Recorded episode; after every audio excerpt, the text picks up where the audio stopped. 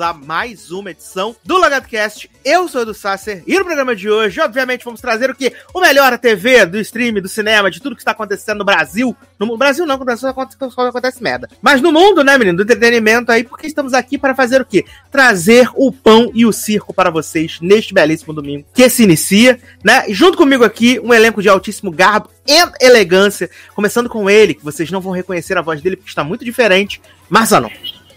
We about to paint the town. Ta, ta, ta, ta, ta, ta, ta, ta, paint the town. Tem que enaltecer meu Luna, já que eu não posso pedir mais música, né? E aí, gostaram da minha voz? Sete assuntos numa vez só. Chorem. Eu amo, eu amo. Quem sabe mais pra frente não volta, né, menino? Universal deu um tempo da nossa cola, né? Deu um tempo. Deixa a gente respirar, quem sabe aí não vem aí. Ou qualquer coisa, você manda um, um, um, um tweet pro DJ do Sasser Show que ele tá a, ousadia e alegria, né? Colocando música no começo e no final, né? Então. Garoto. Ah, Vou participar de lá, então, pra poder colocar aqui de meu Luna. Amor. Amor. E você já ouviu a voz dele? Taylor Rocha. Aê, meu povo, estamos de volta. Eu só acho uma cara de pau de Sassi dizer que a gente vem comentar aqui as coisas boas, né? Dos stream e das outras coisas, gente. Sendo que cada vez mais a gente tá sofrendo, né? Vendo coisa. Menino, mas é bom que a gente se diverte. Né? Assim, né? Há controvérsias, mas tudo bem. A gente pode não se divertir assistindo, mas se divertir comentando. Entendeu? Aí, tudo equilíbrio. Pode ser. A vida é equilíbrio, como diz sempre Leózio, né? Um pouco de droga, um pouco de salada, né? Essas coisas assim. Eu nunca disse isso, não. É Sidney que diz, né, Mas o programa é seu, a responsabilidade é sua, então. Ah, é. Responsabilidade afetiva. ai, ai, você já ouviu ele, Léo Oliveira?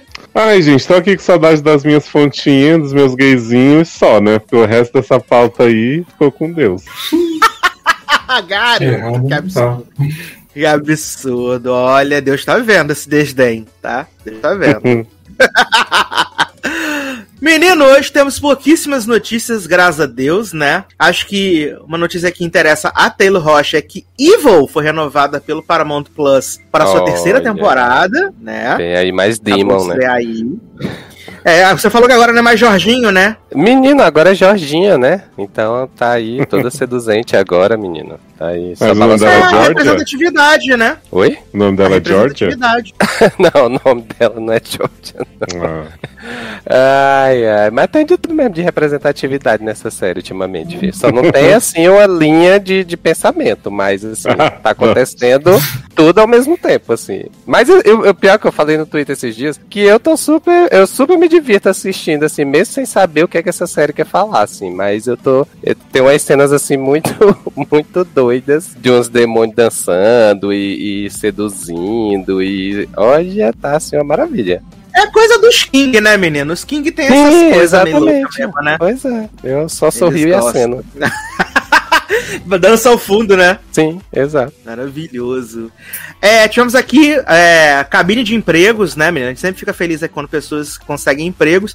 E Kiefer Sutherland conseguiu mais um job aí, né? Entrou pro elenco da antologia do Showtime, né? First Ladies. E vai se juntar aí com gente. Gillian Anderson, Viola Davis, né? Gente boa no elenco, gente boa, tá? E ele vai fazer o presidente Roosevelt, né? Que foi casado com a Eleanor, que vai ser interpretada pela Gillian Anderson. Eu confesso que eu ainda não entendi qual é a lógica dessa série, mas tô fingindo porque o elenco é bom, né? E aí. É, é só por isso mesmo, eu tô fingindo mesmo. Mas tem Guilherme Anderson é sinônimo de sucesso já, né? É, a nova Exato, vai ter Viola Davis, né, né menino? Porra, concorrendo duas vezes, né, menino? Amor. A própria Orphan Black. Reese Withers com os visitas. Sim.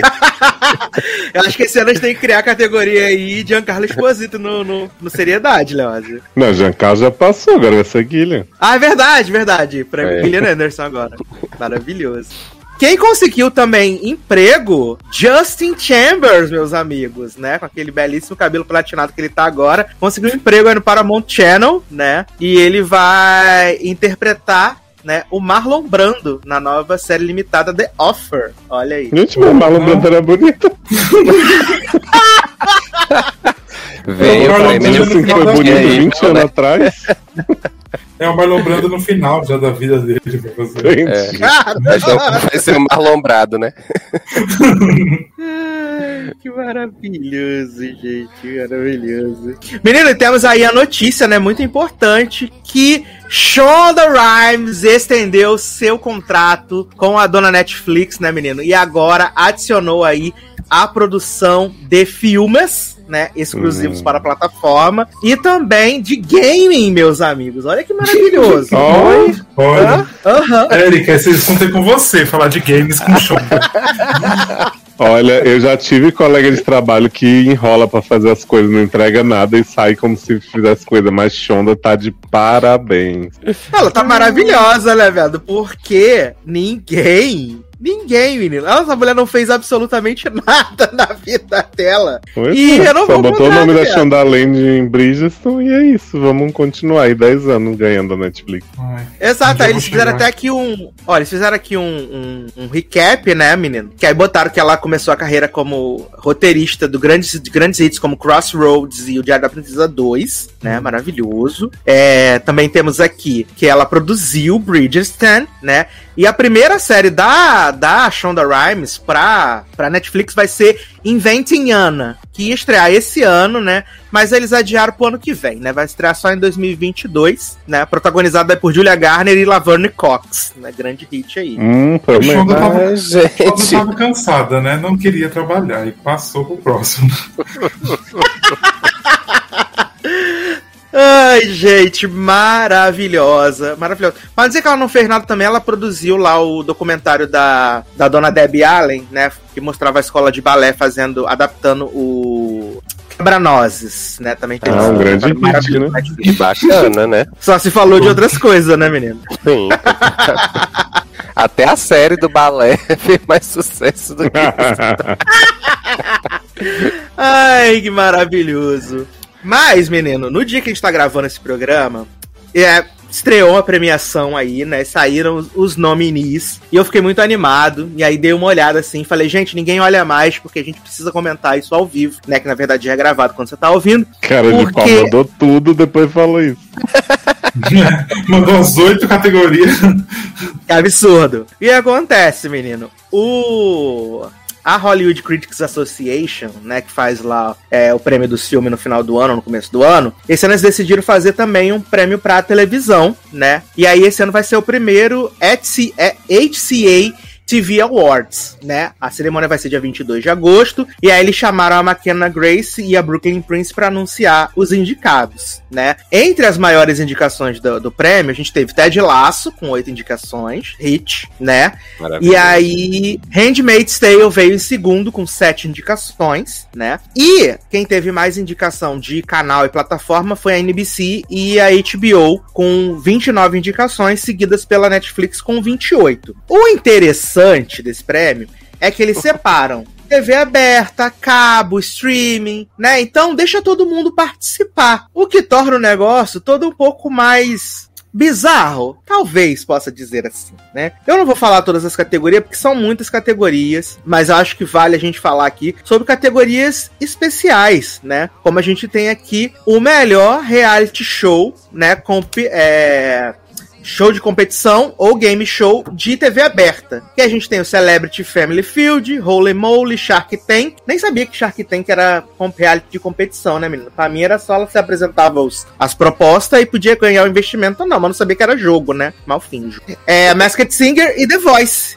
né? Temos aí indicado, sucesso. Já pra reality series, competition ou game show de cabo ou streaming, a gente tem o icônico Indian Matchmaker, né? Aquele casamento indiana, que teve da Netflix, Nailed It, Queer Eye, Ru Paulo, Selena Masterchef, graças à indicação de Leonardo Oliveira, que promoveu aí o programa, né? E também Você temos Top... Tá vendo, menino?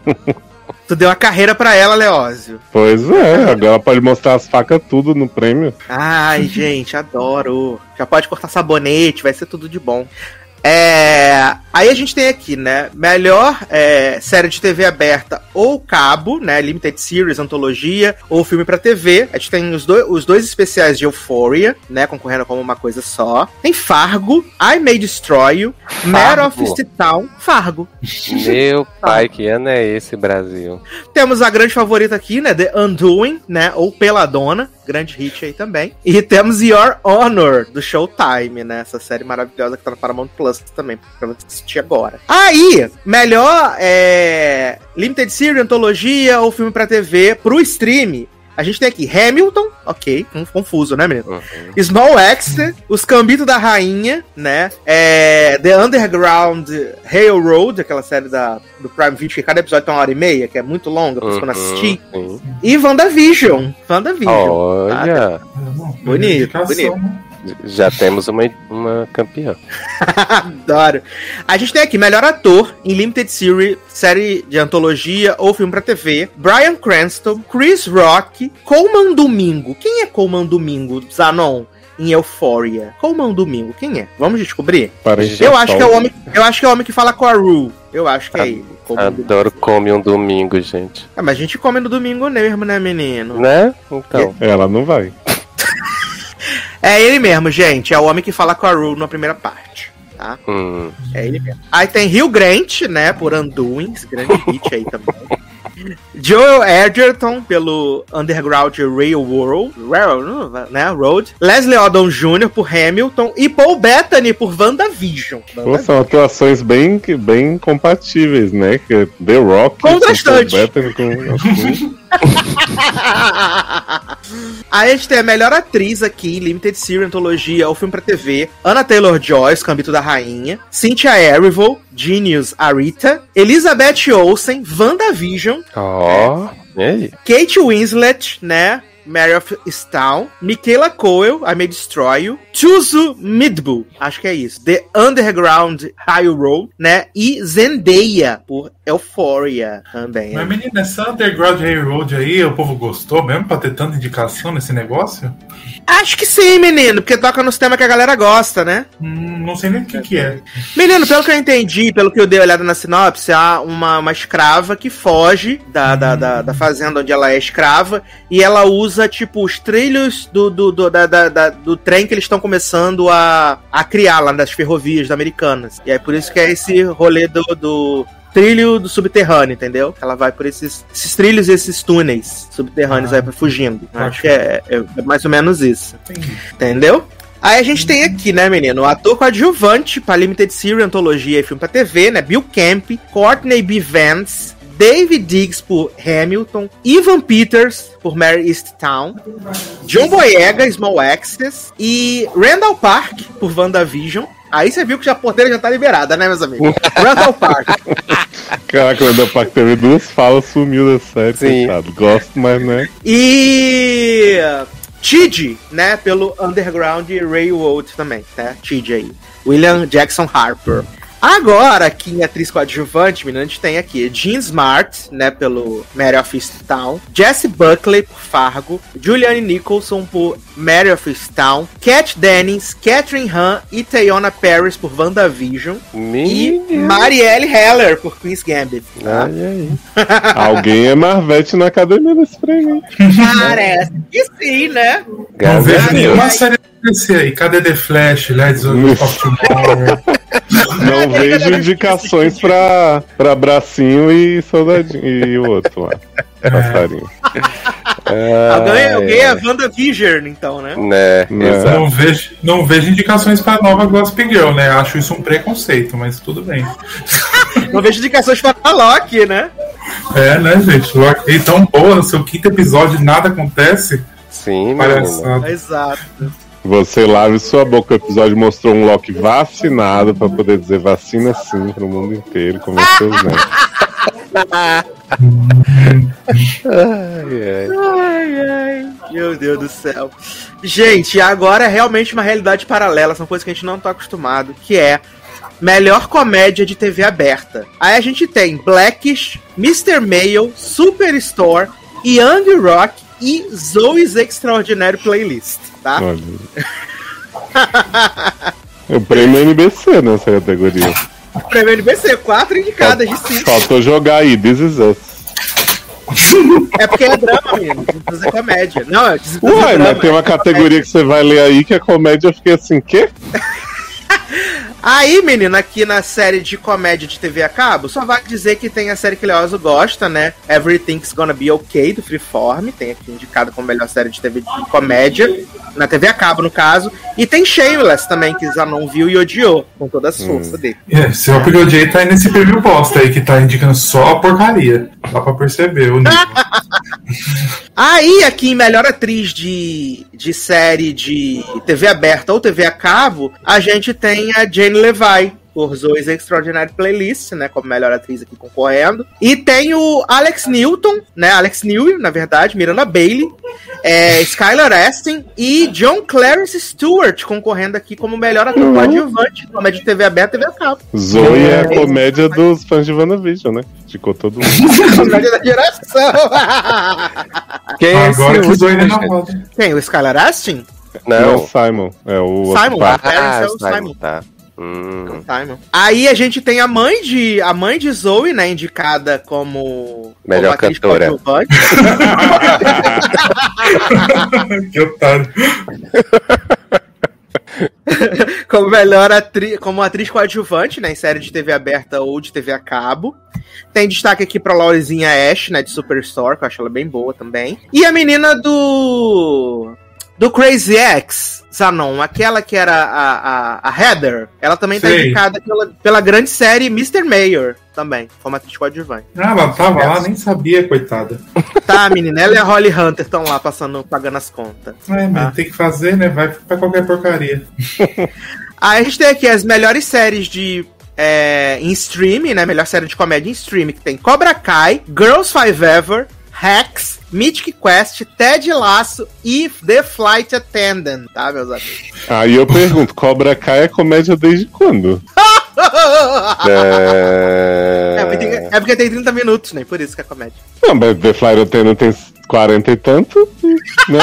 Não seja por isso. É, é exceção, é exceção. E Girls Five Ever, que tá indicado por comédia, só as músicas tem graça, o resto da série não tem. É. Que isso, gente? Bruce Phillips no papel de sua vida. Olha só, você prometeu que a gente ia voltar a comentar a temporada, ninguém nunca conseguiu ver o resto. Uhum. Zanon Eu vi viu, né? vocês não me dão valor. Mas não gostou. Fala, Zanon, foi boa? Ah, as músicas são legais. Não, ou veja o episódio 5 pra ouvir a música boa e depois pode parar. Sim. E vocês não viram? Não mesmo. Ai, eu amo, gente. Aí a gente tem aqui melhor ator de comédia em série pra streaming, né? Tem o Ed Helms em Rutherford, Fo Rutherford Falls, que é uma série do Peacock, que foi renovada pra segunda temporada, mas eu nunca ouvi falar nessa série, viado, né? Tem o Jason Sudeikis aí por Ted Laço, né? Tem E Que Isso, Michael Douglas, né? O Método Kominsky. Tem Olha, Rob... Leandro torcendo. É, o Leandro que faz isso que surgir aqui, né, menino? Leandro que, que, for- que- que patrocina. Tem Rob McElner, de Mythic Quest. Eu não sei quem é. Ai, vocês, grande gostoso. vocês assistem, podem me dizer quem é, né? É o, É o é principal, o Ian. Principal. Ah, sim, entendi. E tem Tom Ellis, né? Pelo grande hit é Lucifer também, né? Grande comédia. Gente, ca- categoria do gostoso. Ai, ai. Atriz em série de comédia de stream, a gente tem Kaylee Cuoco, né? Por The Flight Attendant. Vencedor. Tem Jean Smart por Rex também. Temos Hayley Steinfeld por Dickinson. Disseram que é engraçada, né? Porra! Engraçou toda, né, menino? Ave Maria. Tem Christy Miliotti por Made for Love. Puta merda. Eita, tamo Tá indo boa. só ladeira abaixo, né? Ela só, ela só entrou pelo carisma só, né? Sim. Foi pro How I Met Your Mother a lembrança. Foi por aquela que, que foi cancelada aí, Z. Isso, amava. Saudades. E tem Renée Elise Goldsberry por Girls Five Ever. É, grande É papel. a mais engraçada mesmo. É mais engraçado, é verdade. Mas eu achei que você ia ator René Montoya, né? Fiquei como? Porra, ia ser tudo pra mim. Ah, mas às vezes vem aí, né? Porque era protagonista. Agora a gente vai falar dos coadjuvantes. Pode ser que venha aí. Vamos ver aqui. Vai. É, ator coadjuvante em série de comédia tem quatro indicados por Ted Laço. Quatro. Eita! Tá. indicado. Bacana. Olha. Quatro indicados por Ted Laço. Aí tem o Danny Pudi por Mythic Quest. Tem o Patton Oswalt por AP Bio, do Peacock, também ninguém assiste.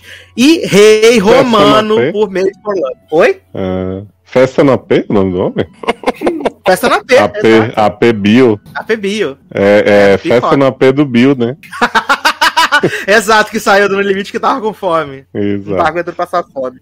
e Rei Romano, né, menina? Por Made for Love, grande hit Porra, aí. grande papel, namorado da boneca inflável, né? Bonequinho inflável.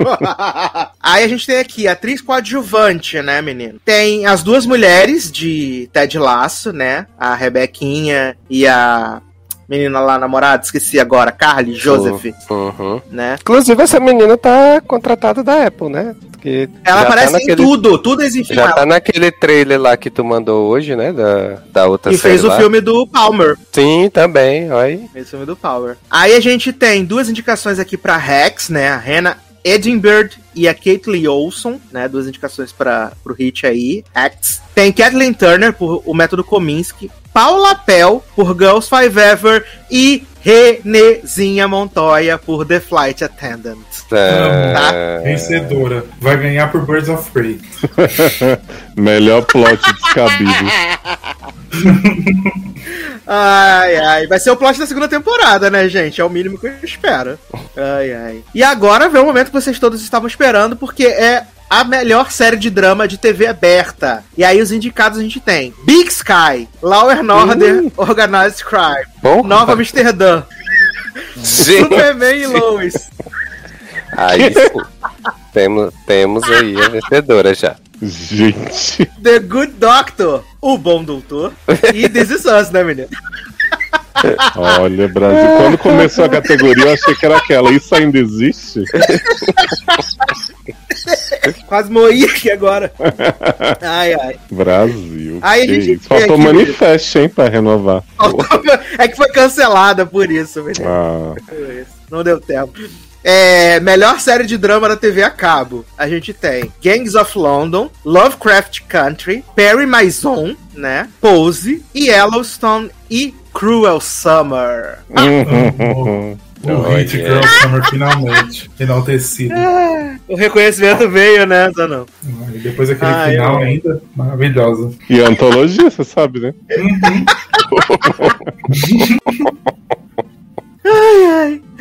Aí tem aqui, melhor ator em série de TV aberta ou de TV a cabo, né, dramático. Billy Porter, né, Pose. Christopher Meloni, Law and Order, Organized Crime. Olha, esse povo. Fred Highmore, The Good Doctor, o Bom Doutor. É, Jonathan Major, Lovecraft Country. Matt Reese, Perry Mason. E Stanley K. Brown, né, This Is Us. Grande hit. Só gente chata Ai, da ai. porra. Agora eu preciso pegar até ar, porque é uma categoria incrível, que é melhor atriz em série de TV aberta ou, né, TV a cabo dramática. Indicadas: Journey Smollett, Lovecraft Country, Mandy Moore, This Is Us, Mariska Hargitay, Law and Order SVU, grande hit, MJ Rodrigues, Pose e Olivia Holt e Kiara Aurélia Cruel Summer. Olha. Não, Kiara, eu até acho que merece, de verdade, assim, porque Janete Uhum. mostrou várias facetas. Agora, Kate, olha. Que só com aquela mor- cara de mosca não- morta, pamonha, que fez porra Putz, nenhuma. Viado, o mínimo que eu espero é que venha Malorizinha como atriz coadjuvante. É o mínimo que eu espero agora. Garoto. Melhor atriz que Será que o ar eles em cena, né? baixo? Será? Vamos descobrir se eles desceriam tão baixo. É, ator coadjuvante, né, em, em série de TV aberta ou de cabo. Temos aqui Courtney B. Vance, né, Lovecraft Country. Dylan McDermott, Law and Order SV, SVU não, Organized- Crime. Jason Rodriguez, Pose. Jeffrey Dean Morgan, viado. Negan, The Walking Dead. Que? John Tá Carroll. vivo? Aham. Negan, Viado. Tá vivo. Sério? Achei que esse homem tinha morrido, tinha cinco agora é- temporadas. Não, ele é bonzinho, ele é Ah, ele tá igualzinho agora. preso, É mocinho agora. Tô chocado. É Meu mocinho. pai do céu. ai, ai. Aí tem aqui, né, gente de Big Sky, Perry Mason, Lovecraft Country e Zima de Kung Fu da Dona CW, meus amigos, tá? Melhor ator coadjuvante. Tá? Quem que é? Chora. Kung Fu? O gostoso. Amo. Zima, o, o cara da academia. Eu tô triste, Sassa, que você não chamou Aí aqui- mais Perry Mason de Maison Coifé. Ah, desculpa, né? Eu vou consertar, eu vou consertar. E agora a gente tem aqui, ó, melhor atriz é, coadjuvante, né, em série de TV aberta, TV a cabo dramática, indicadas Brooke Smith, de Big Sky, Catarina Zeta-Jones, por Prodigal Son. Olha. eu amo. Que foi cancelada, né? ah, meu pai. Porque ela entrou na série, exatamente. Mas ganhou uma indicação, então Dominic você tem que Jackson. pensar na parte boa. Porra, agora sim, hein? É, Dominic Jackson, né? E India Moore por Pose, grandes hits aí. Temos Hannah Zaylee de This Is Us. Aí você me perguntar, quem é Hannah Zaylee de This Is Us? E eu vou dizer pra vocês que é a Teen Kate, tá? É a Nossa. Kate adolescente. Nossa, gente. Eu amo. Finalmente aí conhecendo enaltecida. A Kate adulta Ai, ai, ganhou temos aqui indicação? Kelly ou não? Riley. Não, não. Amo. Foi Só a tombada Kate pela versão mais mesmo, no nova. caso. Que absurdo, né, alguém, né? Chegamos. Aí a gente tem aqui a Kelly Riley, de Yellowstone. Temos Tatiana Maslany, por Perry Mason Coifer, né? No papel de sua vida aí.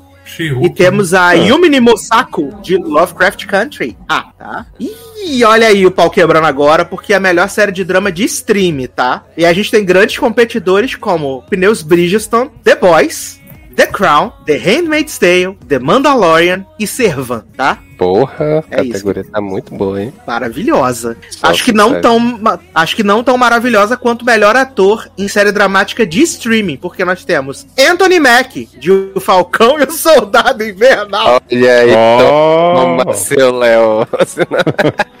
veio aí o reconhecimento do passarinho. Ai, ai. Temos Josh O'Connor, The Crown, Cal Urban, The Boys. Então tá, né, menino? Pedro Pascal, The Mandalorian, o viado nem aparece Ai. na série. gente, a cara de pau tem limite, gente, por favor.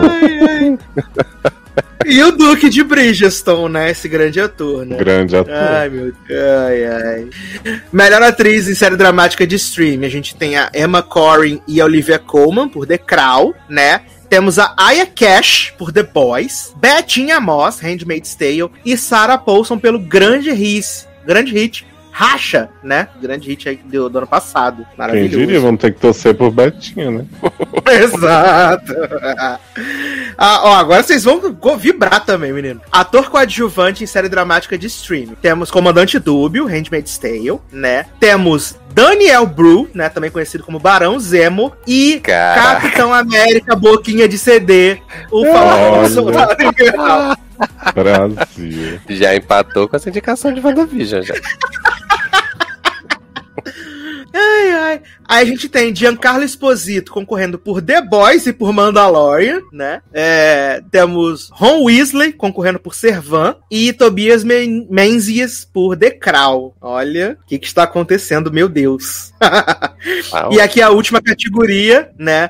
Melhor atriz coadjuvante em série dramática de stream, a gente tem quatro indicações para Handmaid's Tale, né? Que é Rory, Pusey, é, Tia Lídia e Serena Joy, né? Indicadas Hum. aí por Por a guerra da manhã. Temos Gillian Anderson por The Crown. Temos a Min Na Wen por The Mandalorian. E, meus amigos, eu tomei um susto porque Yvette Nicole Brown está indicada por Big Shot. Sim, eu disse Big Shot. Exatamente. Eu tava aqui processando que era Big Shot na história. Eu nem sei. Ah, Big Shot é da Disney. Sim. Da Disney. Eu fui imaginando que era alguma comédia. ai, ai. Gente, eu vou ficar muito surpreso. Quero muito ver os vencedores no dia 22 de agosto. Essa é a Por verdade. favor. Quero muito. Quero muito. Mas a minha Imagina dúvida sobre esse ganha. prêmio. Porra, vai ganhar? Ah. A minha dúvida é: os atores têm que se inscrever nesse prêmio, usar dinheiro também, igual no Emmy, ou é tipo festa da Não, uva? é festa da uva. Ah, tá, porque eu imaginei que se Betinha Moss estivesse pagando uma inscrição junto com Janete e Kate de Summer, né? Ia ser um pouco. Exato. Falando nisso, terça-feira, né? é, indicados ao M. Terça-feira saem aí os indicados ao M. Vamos ver o que vai acontecer. Né? O grande hit aí. Mas eu também acho um pouco. Já pensou? Tu se inscreve pra, pro prêmio e tu indicado com Kate Janete. Olha. É, tô sendo aí pela indicação de Cobra Kai, melhor comédia, né? Ai, você não presta, Leonardo. Você não presta. Você falou que Mas, é bom? menino. Não, eu amo Cobra Kai. Eu amo Cobra Você Kai. ri? Acho muito bom. Às vezes tem algumas coisas engraçadas, mas não, mas não é comédia. né? Mas eu ri da minha vida. Minha vida não é comédia. É mais Claro. drama, assim, mais, mais puxado pro drama. Mas a gente dá mais risada de vez em quando. Que é pra dar uma quebrada, né? Porque senão fica muito sem graça. Fica sem cor, né? Igual Uhum. ao programa da Rafa Kalimann. Gato. Ah, menino, a gente começar aqui as coisas do programa. É, Taylor Rocha assistiu um- um- uma espécie de documentário, né, que saiu na Netflix. Que eu confesso que eu fiquei interessado quando eu vi que ele ia estrear, porque eu achei que ele ia ser de uma forma, mas ele acabou sendo de outra forma e eu acabei não assistindo. Que foi This is Pop, né? Uhum. Eu achei que eles iam falar sobre grandes hits, grandes coisas assim. Mas aí eu vi que era tipo pop britânico. Aí, sei lá, autotune. E aí eu fui ficando sem graça, não quis assistir. Mar Taylor, meu filho número 2, assistiu e falou que é bom. E aí ele vai contar pra gente sobre o que é desses pop. Ai, ai. Menino, pior que eu também tinha essa mesma impressão. Eu achei que, na verdade, ia ser meio que um. É, ia fazer assim, todo lá desde o início do pop até o pop atual, né? Mostrar as mudanças que teve e tal. E aí, só que não é isso, na verdade, assim, é uma docu-série, né? São oito episódios é, de 40 e poucos minutos. E aí, cada episódio eles focam, tipo, vamos dizer assim, numa curiosidade sobre o mundo pop, né? Então, assim, aí. E aí, a partir dessa curiosidade, dessa situação inicial, eles falam um pouco do contexto todo do pop naquele período. Então, assim, tem um episódio que, como o Sassi falou, que é sobre o pop britânico. Que aí eles focam na, na rixa que tinha entre o Oasis e o Blur na época, né? Que os dois competiam para ver quem era a melhor banda de pop é, britânica, né? E aí mostra lá que o Blur lançou uma música que fez sucesso, aí depois o Oasis lançou Wonderwall, e aí estourou e tal. E aí depois o Blur lançou aquela música que toca em todo joguinho de videogame, filme, que eu não vou lembrar o nome agora. Tio alguma coisa, eu acho, não vou lembrar. E aí também estourou, e aí ficou essa competição entre os dois. Então, assim, é, os episódios cada um vai focando numa coisa. E tem um que é de country, né? Que aí eles mostram que o,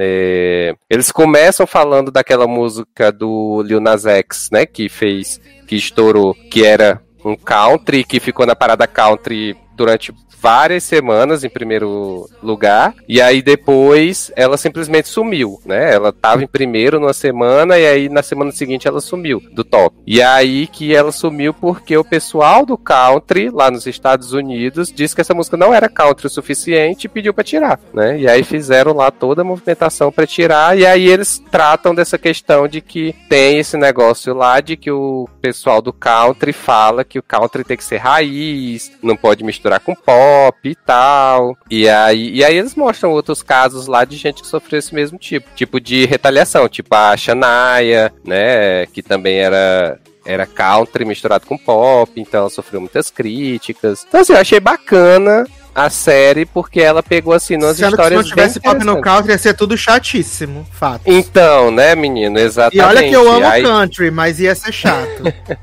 Pois é, e aí assim, é, tem- eles- nesse episódio eles mostram até lá uma dupla que era a mãe e a filha, né? Que lá nos Estados Unidos que elas, que elas cantavam juntas e tal. Aí a mãe é, anunciou a- a- o fim da dupla porque ela ia ter que sair para fazer um tratamento de saúde. Ficou só a filha, a filha começou a fazer um country misturado com pop e aí pronto, choveu de crítica e ela largou. Era assim. a Taylor Ah, Swift, a filha, no caso.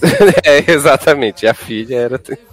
Então, assim, eu achei bem bacana que, que é, eles pegam essas curiosidades, assim, tem uns episódios muito bons, que, assim, eu gostei muito, tipo, é, o primeiro que é focado no Boys to que foi a primeira boy band, né, assim, no, no conceito de boy band que a gente tem, né, é, que foram, eles foram os primeiros e depois eles foram substituídos pelas boy, boys bands brancas, né, então, e aí eles foram meio que esquecidos, que hoje é, muita gente só fala de NSYNC, de Backstreet, né, e aí esquece que eles foram a primeira a boy band que fez sucesso, né. Quem foi Então, a primeira assim, boy band? Me perdi. Boys to Man. Boys to Man. Mas eu não lembro muito do Boys to Man sem ser com a Maraia, né, menino? Que eu lembro deles com a Maraia. Desculpa, Boys to Man. Ah, não, menino, eles fizeram. Garoto, eles têm várias músicas, Sim. para de ser doido. eles Mas eu lembro mais com a várias- Maraia. Olha.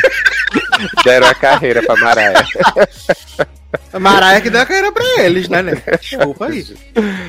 Ai, que Beyoncé. ai. Mas, mas aí é isso, assim, tem esse episódio, tem um episódio que é focado na Suécia, que aí eles começam falando, ah, que você gosta de pop e tal, saiba que você deve tudo à Suécia, né? E aí... Parece o povo sem skincare, né? Quero Sim, exato.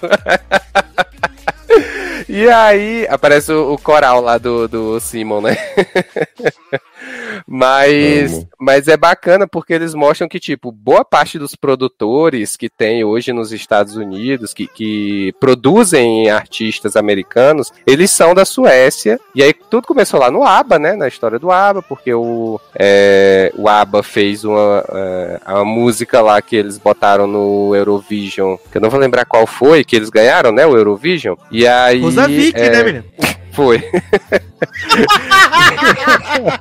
e aí, e tipo, essa música já foi uma música meio diferente do que tocava no Eurovision na época, né? Então já deu um destaque. E a partir dali, os produtores da Suécia começaram a se destacar é, no meio da música. E aí hoje eles são, assim, grandes destaques é, em termos de Ó, produção. Eu achei, que, né? Eu achei que, né, foi o Waterloo que eles cantaram no Eurovision. Isso, Waterloo, exatamente. Que foram exatamente. campeões. Isso.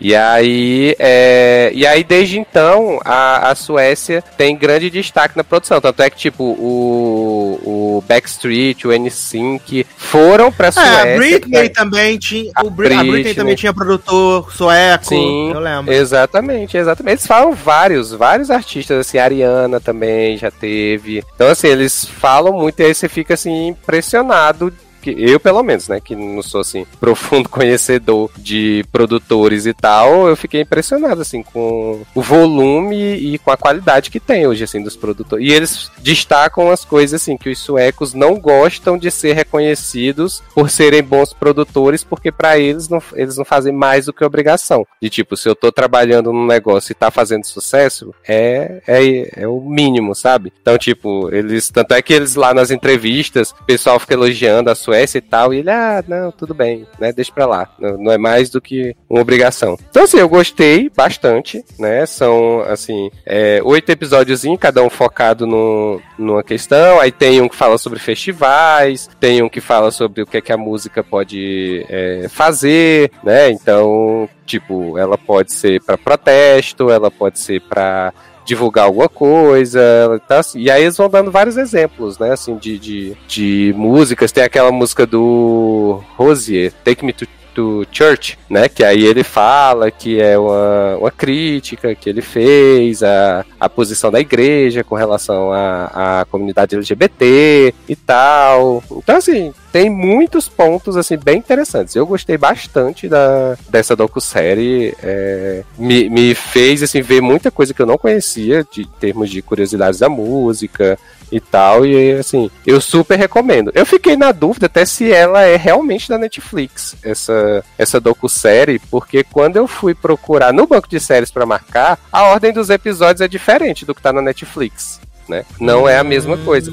E tem uma bandeirazinha do Canadá na, aqui. Ah, na- então não é deles, com certeza. Pois é, exato. E aí eu fiquei. Só que eu procurei rapidamente assim na internet, eu não descobri de onde era, sabe? Assim, exatamente. é, de, de quem produziu e tal, né? A docu-série. Mas aí eu, eu vi que acho que não era deles mesmo, não. Mas muito boa. Recomendo, recomendo muito. É, menino, tô até procurando aqui pra ver, né, se a gente tem alguma coisa que diga, Hum. né, se é ou não, né? Estamos vendo aqui, todo mundo animado, site da Netflix, né, grande hit aí, uau. Ah, e tem um episódio, enquanto Sácia procura, tem um episódio do, do Autotune que Sácia falou, né? Que eu falei até pra Sácia. Eu digo, gente, descobrimos que o. T-Pain foi o vilão do Autotune. Né? Porque aí diz que o homem ficou, passou quatro anos em depressão de por conta das críticas que ele sofreu por usar autotune, né? Gente! Chocadíssimo com isso. É da CTV. É da CTV do Canadá mesmo. Olha aí. Então, Tá explicado. Ela foi lançada em 6 de março no Canadá. Ah, tá. Então faz mais sentido. Então por isso você viu a bandeirinha do Canadá. Exatamente. handmade. É de Juni, Juni que fez. Tá? Juni, maravilhosa. Mas e aí, gostou, jovem? Então, será que vai ter segunda temporada? Talvez, né, Ah menino? eu, ah, eu queria, eu queria muito. Porque eu, eu gostei bastante, assim, desse. Do fato dele, né? Como a gente tava falando lá no início, né? Eu achei que ia ser meio que, que uma história, né, do pop do passado até agora. Mas eu gostei desse Uhum. formato deles pegarem um- uma curiosidade, um fato, assim, que aconteceu. E aí, a partir daí, eles tocarem em algum ponto da, é, da música pop, né? Então eu achei bacana esse formato. Eu acho que traz, traz muito conhecimento sobre a cultura pop, sobre a música pop, né? De modo geral. Então, É verdade. se tiver uma segunda temporada, eu, eu vou gostar bastante. Então fiquemos de olho aí para saber se vai ter novas temporadas This is Pop, né? Que não é This is Us, menino. Indicada aí ao prêmio do HPA, né? Sucesso demais. Menino, seguindo aqui, chegou a hora de nos despedirmos de nossas fontes, né, Zanon? Zanon, ó, Leose. Ah, meu Deus. A droga, né? O que que acontece? Chegou a hora de despedir aí, né? Então, Bold Type encerrou a sua jornada de cinco belíssimas temporadas. A gente começou aí quando contou, quando, quando, quando começou a temporada, e a gente tava aí com expectativas. Eu tenho que dizer, né, que eu gostei da, da temporada. Acho que ela é, ela é muito curta, né, e ela tinha que resolver algumas coisas da temporada passada, então isso pode ter sido um problema. Mas o meu sentimento quando eu terminei de assistir, né, o, o series finale, foi de completude, assim. Eu fiquei satisfeito, apesar de que os, os dois minutos finais ali a gente pode apagar uma personagem, né? Mas eu fiquei satisfeito com o que eu vi. Assim, eu achei que tudo se encaminhou pra coisas que fa- fazem sentido. Exceto uma, uma decisão da Jane, né? Mas o resto, assim, pra mim tudo fez muito sentido. Tá? As formas que aconteceram. Eu achei muito bonitinho, achei bem emocionante, assim, o final da, da série, de verdade. Eu terminei com o coração quentinho. E aí, Leózio? É, eu concordo muito com você. Eu acho que assim, a temporada em si, se você pegar é, aquilo que a gente falou na Premiere, né? O início dela claramente eram os episódios que já estavam escritos da outra, então eu entendi ele não ter muito, eles não terem muito essa cara de, de temporada final. E Bold Type é uma série que não é gote, né? Tipo, ela não tem grandes coisas pra encerrar, então eu acho que não, não comprometeu esses primeiros episódios serem meio cara de meio de temporada, assim. Até porque eu, eu ficava falando pro Sassi toda semana, falei, ah, gente, mas tô me divertindo tanto, essas meninas são tão maravilhosas. Qualquer coisa que elas fazem em casa, no trabalho, tô, tô muito entretida. A Cat foi, foi rainha, deu um passa fora lá na, na conservadora trampista que eu falei, meu Deus, nunca critiquei. E aí a Jane seguiu essa jornada profissional pra ficar no lugar da Jacqueline, que ela achava que era o sonho dela. E no fim não era nada disso, ela percebeu, até reencontrando o Ryan ali, que, que ela queria ser escritora e tal. Então, assim, pra mim a temporada foi uma delícia, foi muito curta mesmo, queria muito mais. E eu acho que eles fizeram um bom trabalho em, nos primeiros episódios, acho que eles deram uma fechadinha ali nas pontas soltas, tanto da temporada passada quanto de alguns coadjuvantes. Então, teve a despedida do Alex, né, no jogo de basquete, teve a questão do, do Andrew, o o assistente ali da Jacqueline falar sobre como os assistentes não ganhavam o suficiente. E aí os dois últimos foram realmente das meninas, né? E eu achei que foi excelente, assim, cada decisão a coisa da Cat ser editora-chefe no lugar da Jane, eu vi sendo construída assim, falei pro Sato, se Cat não for a substituta de Jacqueline, muda meu nome. E aí a, a forma que a Sutton reatou com, com o Richard, eu achei muito legal, porque não ficou nas costas dela, né? Tipo, ela questionar a decisão da maternidade e tal. Tipo, ele que, mesmo desejando muito ser pai, falou assim, não, mas eu percebi que, que eu posso adotar uma criança, posso não sei o que, e não vai ser suficiente sem você, então tô fazendo a escolha aqui. Eu, eu acho que eu preferia que eles não ficassem juntos. Eu ficaria triste, mas acharia corajoso. Mas do jeito que foi, não me incomodou também, né? Tipo, ah, o homem mudou de, de, de planos pela mulher dessa vez, né? Então foi mais uma coisa que, que a série subverteu aí. E a decisão da Até Jane é porque, coisa. né? Até Hum. porque eu tava odiando ele quando ele fez aquele papelão de mandar o primo, o amigo, o colega Pois é. levar o papel do divórcio. Eu falei, olha que babaca, senhor Richard. Sim. A única coisa que realmente eu questiono é esse negócio da Jade chegar faltando 30 segundos pra acabar a série e dizer, ah, estou indo embora da Scarlett porque vi uma foto da minha mãe em Paris e quero viajar o mundo ensinando as feministas. Eu meio que, sei lá, eu acho que foi muito. Foi, meio, foi tipo o final da Hilary Duff Younger, sabe? Chegou no fim de Younger e Hilary Duff falou, tô mudando pra LA. Aí eu falei, tá, mas não tem impacto nenhum, né, querida? Porque a série tá acabando e você tá aí junto das suas amigas, elas só disseram boa sorte. Então pra Jane que foi meio isso. Eu acho que foi aquela coisa dela sempre mostrarem, ah, as meninas não, não vão estar as três juntas mesmo lugar, mas a amizade persiste, não sei o quê, mas eu achei meio bobo, assim, porque eu acho que a história da Jane já tava bem fechada com o fato dela decidir continuar escrevendo. Eu acho que se eles quisessem tirar alguém da Scarlett nesse final, para mim faria muito mais sentido ser a Sutton. De repente a Sutton falar assim, ah, eu consegui uma, uma posição muito boa em São Francisco, e aí o Richard vai continuar os negócios dele lá. Exato. E eu vou fazer isso por ele, sentido. porque ele. Pois é, porque ele já fez uma coisa por mim, eu vou fazer isso por ele também. E aí ficava esse clima de despedida por mais um tempinho entre as três. E ela ia, assim, mas também não. Sabe, eu acho que ter as três na Scarlet ali, a Jacqueline olhando elas no, no armário, era perfeitinho. Não precisava da, da Jenny chegar com essa, não. Mas assim, né? É um detalhe, não estraga o final, que pra mim foi glorioso. E aí, Zanon, como é que foi pra você esse final? Você gostou? Você achou, não gostou? Achou agridoce? Como é que é pra você? Então, assim, né? é, os quatro primeiros episódios dessa temporada achei uma bomba. Eu acho que o Léo gostava, você gostava, ficava um ba- bacana. Mas os dois finais eu achei bem bons, assim, tipo, eu só acho que o negócio da, da Cat, que ela virou a editora-chefe, eu gosto. Eu acho que faz muito sentido. Eu acho que nunca fez sentido a Jane virar a editora-chefe, porque tanto que ela tentou ensinar a menina lá e nunca conseguia, né? Sempre arrumar uma desculpa. Aí do nada ela fala, ai gente, você é a professora editora-chefe. No final mas acho que foi um pouco corrido. Eu acho que mesmo que tenha a construção da tem todas as temporadas, acho que podia ficar um pouco mais aparente. Mas assim, foi bom. O plot da Jenny ridículo no final, né? Mas fingir pela fanbase. e da Sota eu achei bonitinho. Eu só acho que, tipo, quando tem aquelas conversas do que o Léo acabou de falar, que ela fica, ah, elas são futuro da Scarlet, não sei o quê. E aí no final não, o Jenny não era, né? Porque foi embora, né? Então não precisava ficar falando, ah, e o futuro da Scarlet, porque nunca foi, né? Quem é a Cat. Então. Uhum. Mas eu acho que foi bom. Acho que as três temporadas foram muito boas e acho que elas são bem especiais, assim, sobre elas terem uma evolução, irem atrás do sonho, e aí ter a parte, a vida amorosa delas, não sei o que. Acho que foi bem bom, assim. E eu até gostei do final de Cat e a Dina, né? Fingi que nunca critiquei. Uhum. Do- E Jane com, com o moço novo, né? Novato que segurança. lá. Segurança Exato, arrumou um também. segurança pra, pra não ter que desenvolver o nada. personagem. Alô, menino, ele é segurança lá da do cantora. Mas ele era chato, começo. Ah, eu gostava dele. Melhor que o Pinstripe chato. que traiu ela. Cuzão será que teremos Pinstripe Jane? ajudou ela a descobrir as coisas no final. Sim. Será que teremos Jane na segunda temporada de Emily em Paris? Porra, ia ser Ah. maravilhoso. Gostou? E não tivemos a despedida de Cord, né, Léo? Pois é, grande personagem aí. Apareceu num episódio pra gente achar que ia pegar a Pinstripe no fim, era só tava traindo a mulher com outra mulher. Ah, nunca mais apareceu. Tem- na hora que o pai da Jane deixou um áudio pra ela, né, dizendo assim, ah, achei essa foto da sua mãe aqui, eu achei a voz desse homem idêntica de Cord. Então o casting de voz tá de parabéns, né? Que pai e filho parece a mesma pessoa.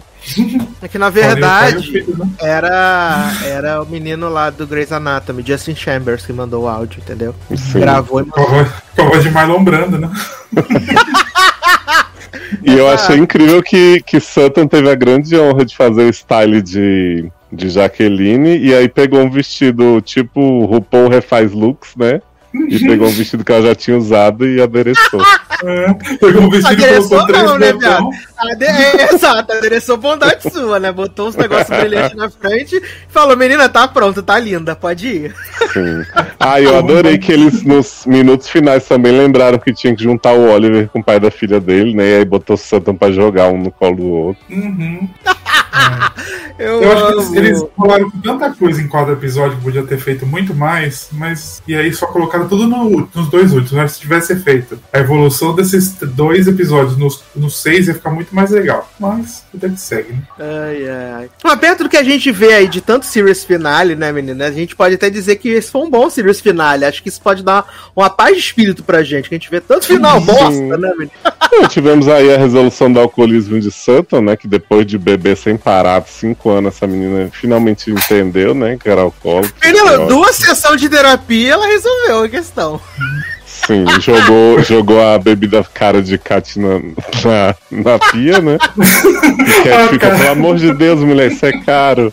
Foi maravilhoso, né, gente? Só faltou a roda do amor delas, né? Pra curar a Santa do, do alcoolismo, então. Foi muito É, fiquei rápido. na expectativa aí do revival, né? Esperando. Mas é uma série que daqui 10 anos ia ser ótimo ter um revival, né? Tipo, Sim. aparecer as a Não, e eu achei muito legal, assim, também a, a importância que eles deram pra Jacqueline. Eu ia falar exatamente desapegar da revista, né? E, porra, eu sempre falo que, que, que a relação dela com os meninos era muito especial e eles honraram cada um. Então, você tem Uhum. momentos da Jacqueline com todos. E achei muito legal como eles botaram ela feliz com esse marido traidor aí, né? E dizendo pra ele, tipo, ah, vamos pra nossa próxima aventura. E ele sendo legal pela primeira vez em muitos anos. Sim, eu, eu gostei muito, porque eu acho que a Jacqueline, né, tirando quando a gente começou a ver a série lá, que achou que ia ser meio o Diabo Veste Prada e tal, não sei o que, ela sempre foi essa mentora, né, da- das três. E pra mim fez total sentido quando ela, quando ela topou ali a, a coisa da Jane de indicar a Cat. E, cara, eu acho que muito disso também é por causa do carisma da, Melo, da Melora. Porque, ô mulherzinha carismática, cara. Não tem como você dizer não pra aquela mulher, gente. Ela é muito carismática. Eu amo, assim, de verdade a Sim. personagem. Ela é muito boa. Eu espero que ela volte, assim, em, em mais papéis, assim. Que eu acho que ela, é- ela é muito boa. E ela casou com esse papel, né? De, de mentora, de quem ajuda, de quem ensina. E eu acho que ela foi, ela foi até bem pouco rígida, né? Pouco, pouco rígida com essas meninas ao longo da, da, da série, de tanta Porra. loucura que essas garotas fizeram, né, velho? Era oba-oba, né? Porque Jane não trabalhava nunca, né? Só ficava rodando pra lá e pra cá, pegando os homens no canto, escrevendo história Sim. sobre ela. Não, Sobre inclusive, ela. assim, a gente pensando no, na conclusão da Jane, ela fez essa menina que era protegida dela desistir do emprego melhor, porque ela disse: Vou te ensinar, me dá essa semana aí pra eu te ensinar tudo. E aí no fim ela desistiu da embora. posição e deixou a menina. Foda-se. A verdade. Nossa, Eu achei não uma filha da nisso. putagem. Caraca, eu não tinha pensado nisso. Que ela fica enchendo o saco da garota, vou te ensinar, não sei o que, toma as balas, fica louca, falar desculpa, menina, tô drogada. Mas agora você é a melhor chefe de todas, pra sempre, tamo junto, ah, escolhe sua história. E aí, ela decide que vai pra Paris, vai embora, larga a garota lá, porque ela viu uma foto. Caralho, não faz sentido, é E verdade. o outro também, que, né, saiu da, da empresa pra namorar com ela, no final não namorou e perdeu o emprego, né? Exato! Meu Deus, a Jane responsável. Gente, Ah, gente, eu amo também o plot que é, até então, até temporada passada, o conselho lá da revista odiava a Cat, né? Não queria ver ela nem pintada. Aí, aí Jagner fez uma ligação, todos amam, todos estão muito empolgados pela ser nova editora-chefe, né? Não, e a Bota- Cat fez a, a incrível proposta da revista Militei, né? Que ela criou com a Jean. E aí, Jacqueline já falou assim: militei. Jacqueline falou, conselho amou sua ideia, queria muito isso. Eu, Gente, mas o conselho não era um monte de homem conservador, família brasileira. É isso que eu falei, essas coisas Esquecer, eles esqueceram a chantagem, né, viado? Que ela fez com outro homem, né? Que imprimiu Ah, é, os que recibos ele dele, né? pegou. Ai, meu Deus. É isso que eu falo. Os dois episódios final acontece tanta coisa que eles podiam ter desenvolvido em seis e não desenvolveram, né? E no último falou, aconteceu isso, isso, isso, acabou, gente. Foi Foi lindo. Previously, The Good Fight. Caralho, agora eu vou ficar morrendo com a revista Militei. Acho que a gente devia fazer. Meu Deus, que maravilhosa essa revista. Elisa Samud, a primeira capa vai ser, né? Porque agora tá em alta, né? Claro. Samud não, menina. Matsunaga, não é? É, não é Samu... Ah, né? Matsunaga, gente, eu confundo as Samud revistas. morreu, garoto. É igual a Olha. Melissa... Confundi igual a Melissa Clark, né? Melissa Clark. Ai, meu Deus do céu. Gente, que maravilhoso revista Militei. Que também foi do nada, né, menino? Oi, ah, nossa, até recebi aqui a menina pra fazer uma entrevista de emprego. Ela, menina, minha amiga, estudamos junto, que legal. Ela, garota, fui presa. E ela, ah, não acredito, preciso ajudar essa menina a arrumar um emprego, né? E aí, de repente, a, a, a Cat virou a Viola Davis, né, menina? A maior defensora do direito da, dos direitos civis contra as, as, as presidiárias que não arrumam emprego, né? É, foi triste que o podcast foi deixado de lado, né? Porque ela saiu lá Exato. das Cells, mas depois ela fala: a Militei vai ter podcast, vai ter seriado, vai ter tudo, galera. Ou seja, continua podcast, nossa Cat. Ah, eu pensei que ia ficar só o, o, menino Alex, né? Que levou seu, seu Ask Alex na pra Pinstripe, né? Que Sim. agora ele é desconstruído e a, a Pinstripe quer ser uma revista desconstruída também, né? Quer ser uma uhum. revista GLS friendly. mais, mais feminista que eu, né? né? Exato. Ah, gente, aquele plot do, do Alex tentando arrumar um emprego pro homem que é da Pinstripe que ele, ele demitiu foi puxado. Tem que, tem que assumir. Que o homem aparece paquerando a Sage, que também grande relevância, uh -huh. né? E aí, do nada, vira um plot sobre Alex querer provar que o homem não é James Gunn, né? Que o tweet antigo dele não reflete a personalidade de hoje. Ai, é verdade, gente. Que maravilhoso. Mas, se você ainda não assistiu, né, a temporada final de The Bold Type, só Deus sabe quando vai entrar no Netflix, né? Vocês aí que esperam Netflix, né? Então, boa sorte. Se não, né, aquele RG Flix do sucesso vai te ajudar a assistir esses episódios finais que foram bem legais, né? Apesar dos pesares, fechou bem, assim. E eu espero realmente que, que, que todo esse elenco principal, né, as meninas, a Melora, que logo logo elas arrumem outros jobs aí na, na TV. Que eu acho que elas são muito boas. Tanto a Isha, né, a, a menina uhum. Sutton também, o Jane. Eu vou torcer pra pelo menos, se elas não forem empregadas logo no tiver o revival, elas façam podcast comentando os episódios igual as meninas de One Tree Hill começaram, né? E, Adoro! E Melissa Clark e Rachel Bilson por Deus se também fizeram. a nova, nova onda, né, menino? Os próprios atores fazer os próprios podcasts comentando os próprios episódios das séries, né? E o Digli existe ainda? O Digli tá lá, filme forte, né? Jenny e Kevin batendo nas pessoas. Agressora. Eu fui, eu fui ouvir o de One Tree Hill, né? Que Darlan me mandou, aí a gente foi, foi lá ouvir. A, a Joy, ah. Sofia e, e Hillary, né? Falando. E aí é ah, maravilhoso. que Sofia vê. fala, menina, no podcast? Tá, ela, tá, a voz dela tá um pouco mais forte do que na Vivito. E é, menina, é bem, é, é, bem interessante, assim, porque elas comentam as coisas de casting da época, de como elas se sentiram, as coisas que elas tiveram que, que lutar também para mudar no roteiro. E você sabe que Mark, Mark Schwann tem uma história de, de abuso foda, assim, né? Que Hillary saiu da série praticamente obrigada, porque ele fazia muita sacanagem com ela. E elas o tempo inteiro falam da série meio assim, tipo, com carinho de algumas coisas, mas elas falam assim: nosso chefe não deve ser nomeado, né, menina? Chegava e falavam umas coisas assim. Aí elas, tipo, expõem mesmo homem, sabe? Fiquei bem abalado. Eita, Josueldon, temos visitas né? Melhor fala é Hillary dizendo assim, ai ah, gente, porque o povo fala muito sobre atores teens que ganham. Atores de série teen que depois ganharam Oscar e tal, né? Tipo Michelle Williams, a, a de Homeland, Queixinho e tal, Claire, Claire E aí ela fala assim, mas não me surpreende, né? Porque a gente fazia as pessoas chorarem com a série que um cachorro comia um coração. Imagina o que, é que não se faz com um roteiro bom.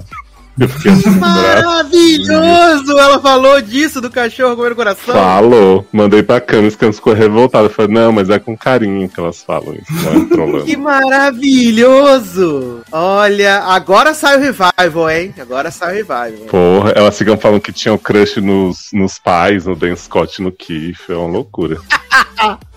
que delícia, gente. Como é que é o nome do podcast mesmo, Leoz? Para as pessoas que quiserem ouvir as histórias? É Drama Queens, né? Aí tem o da Melissa e da Rachel também de DLC, que é Welcome to DLC Beaches, mas não gostei tanto, preferi Drama Queens. E descobri que tem um podcast do Luke de Gilmore Girls comentando a série com convidados incríveis, tipo Lane, Taylor Duzy, editor do episódio tal, é incrível.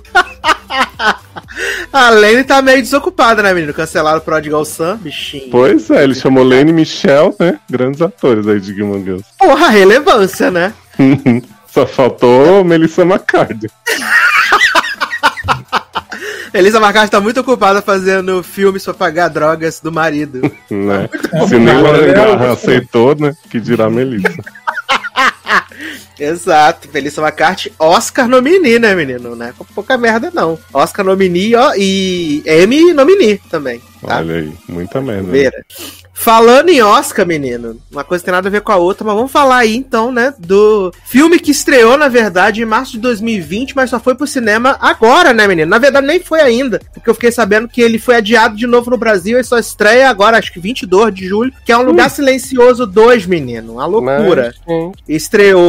É, eu lembro que antes da gente perder a mochila, o passaporte de Leandro lá na França, a galera já tava tendo já tinha feito cabine, já tinha tido os reviews, os metrôs lá de Paris, tava tudo com, com o, o pôster do filme, né? Que tava pra estrear na semana que a gente chegou lá. E aí Covid veio, né, meninas? Guardaram o filme no bolso e nunca mais, né? E aí agora ele estreou nos Estados Unidos aí em alguns outros mercados, no Brasil ia estrear, mas aí, né, como aqui ainda tá Covid Tour, né, menino? Então eles adiaram, foram adiando, adiando, adiando. E tecnicamente, né, se nada mudar, estreia dia 22 de julho. Se nada mudar, porque pode mudar, obviamente. E muita gente falou que é o filme é, muito intrigante, né? Que tem uma tensão foda, não sei o que, não, não, não. Eu acho que é um consenso aqui, né, do, do coletivo deste programa. É que é um filme bacana, um filme legal, mas acaba sendo um pouco demais do mesmo, né? Eu acho Uhum. que. é- é- porque ele, ele mostra um pouco o dia. Ele mostra, né? a-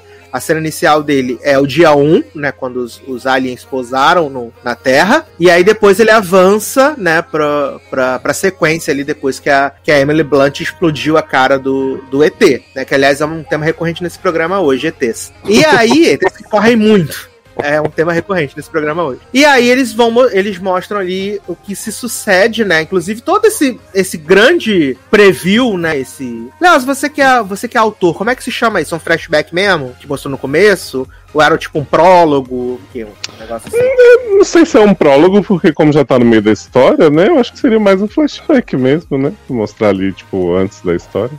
Porque na verdade esse, esse flashback todo é só pra mostrar que existia o personagem do Cillian Murphy, né? Sim, E exato. pro John Krasinski fazer uma ponta. Uhum. Exato, exato. Porque, assim, honestamente falando, se mostrasse o personagem do Cillian Murphy no começo ou não, pra mim não ia fazer a menor diferença pra história Sim. do filme. Exato. Né? Até mesmo porque nesse flashback ele pratica, ele aparece bem pouco, né? Assim, é, umas duas cenazinhas assim e tal, e não tem muita informação. Então é basicamente só pra dizer que lá no futuro, quando eles encontram ele, é, ele já. é, é, a, a, a mulher já conhecia ele. Só isso. Exato. E aí eles mostram aquela questão do, do, do filho dele no começo, depois mostra que ele fez vários desenhos lá do filho dele. Aí eles não. não não, não, não trazem essa questão, né? Porque poderia ser uma questão até pra ele ajudar a personagem da, da Millicent, né? Que é a grande protagonista dessa segunda parte, né?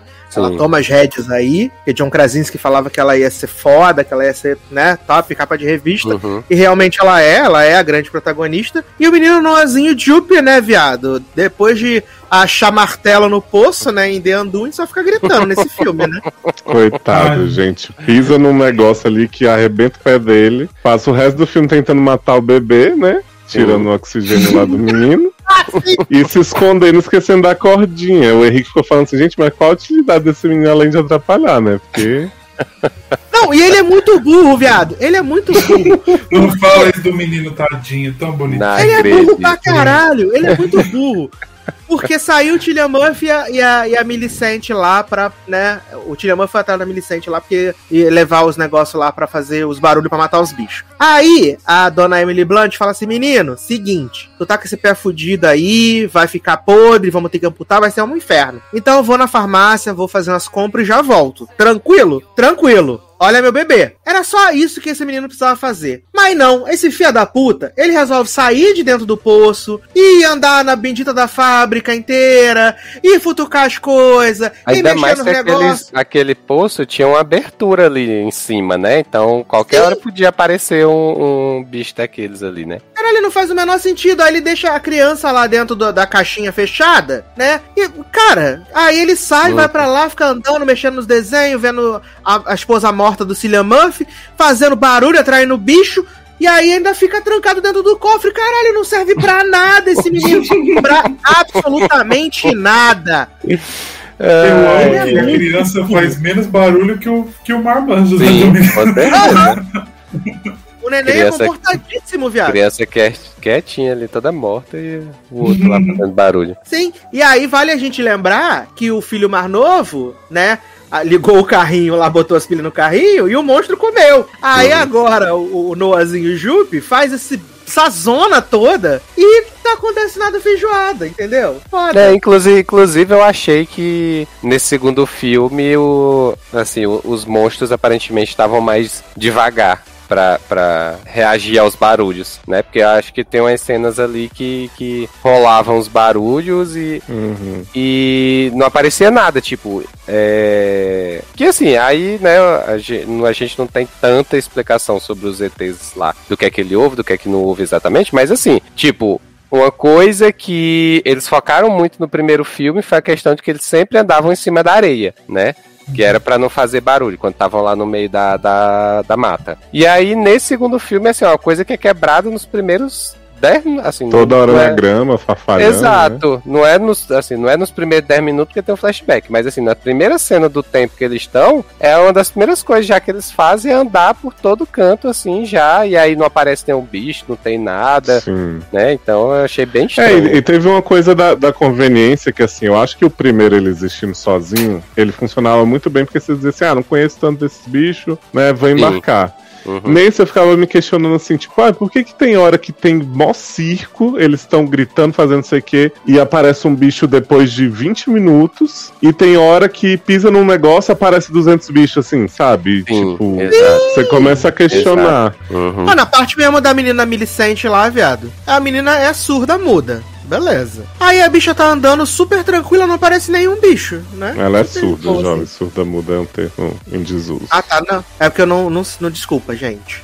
Mas aí ela, ela, a gente vê que ela não tem noção nenhuma do que tá acontecendo, porque ela tá com o aparelho ali, mas pelo que o filme mostra, né, é, não tá, não tá, tipo, não tá funcionando. Ela realmente não ouve absolutamente nada. uhum. E aí, tipo, ela tá andando ali pelo trilho, não tá nem andando pela, pela farofa lá, pela farinha, pelo sal que eles jogam no chão, e tá tranquilo, tá de boa. Só vai aparecer alguma coisa bem lá na frente depois que ela já tá dentro do, do trem que já futucou tudo, que tentou pegar o, o, a caixa lá de, de, de primeiros socorros e só, sabe? É muito. Sim, sim, exato. É, a gente Inclu- precisa dos monstros pra fazer algumas coisas funcionarem. Hum, É, exato. Inclusive, é, me incomodou também. Eu acho que o primeiro filme acho que pegou muito a gente porque tinha o silêncio. O silêncio ambiente era, era durante o filme quase todo. Então, assim, isso deixava você muito tenso. E esse segundo, né, como tu já falou, assim, tava assim um carnaval, praticamente. Assim, era barulho pra tudo que é lado e tal. Então, acho que isso meio que tirou um pouco da sensação de perigo que a gente tinha com o primeiro filme. E aí, tipo, tem umas cenas como lá quando pegam o personagem do Cillian Murphy lá no. lá perto do, do lago, rio, sei lá o que que era aquilo. E, e aí aparece aquele, aquele povo lá todo estranho e tal. O de The Walking Dead, né?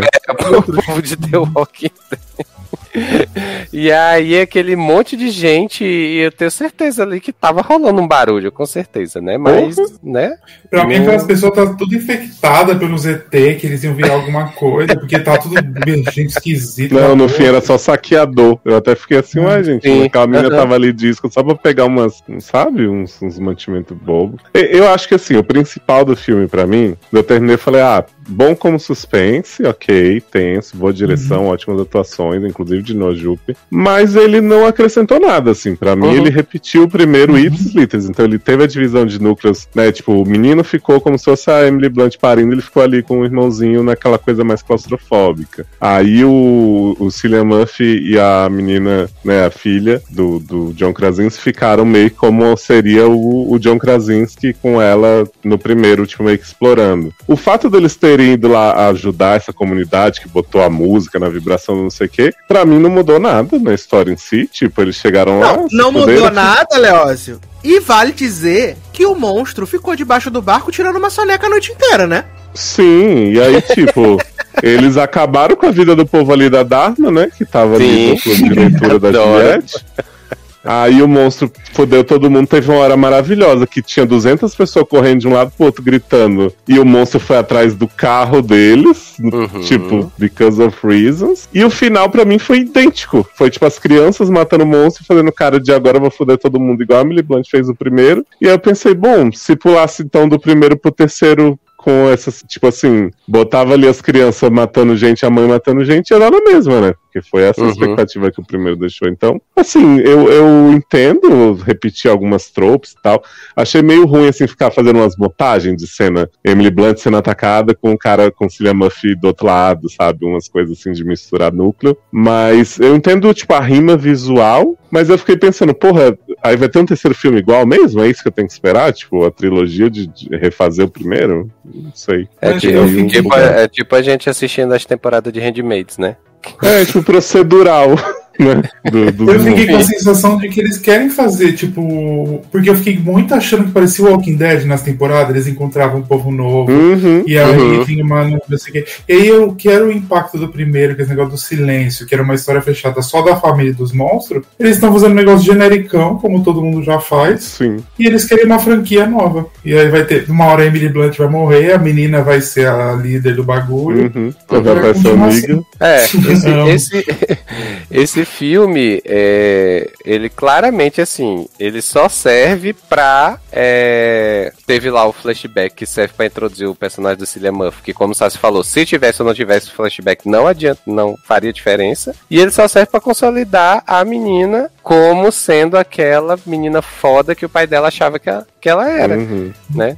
E que assim, não precisava fazer um segundo filme só pra isso, né? Assim, poderia colocar isso no segundo filme, mas com outras coisas que adicionassem mais a história, né?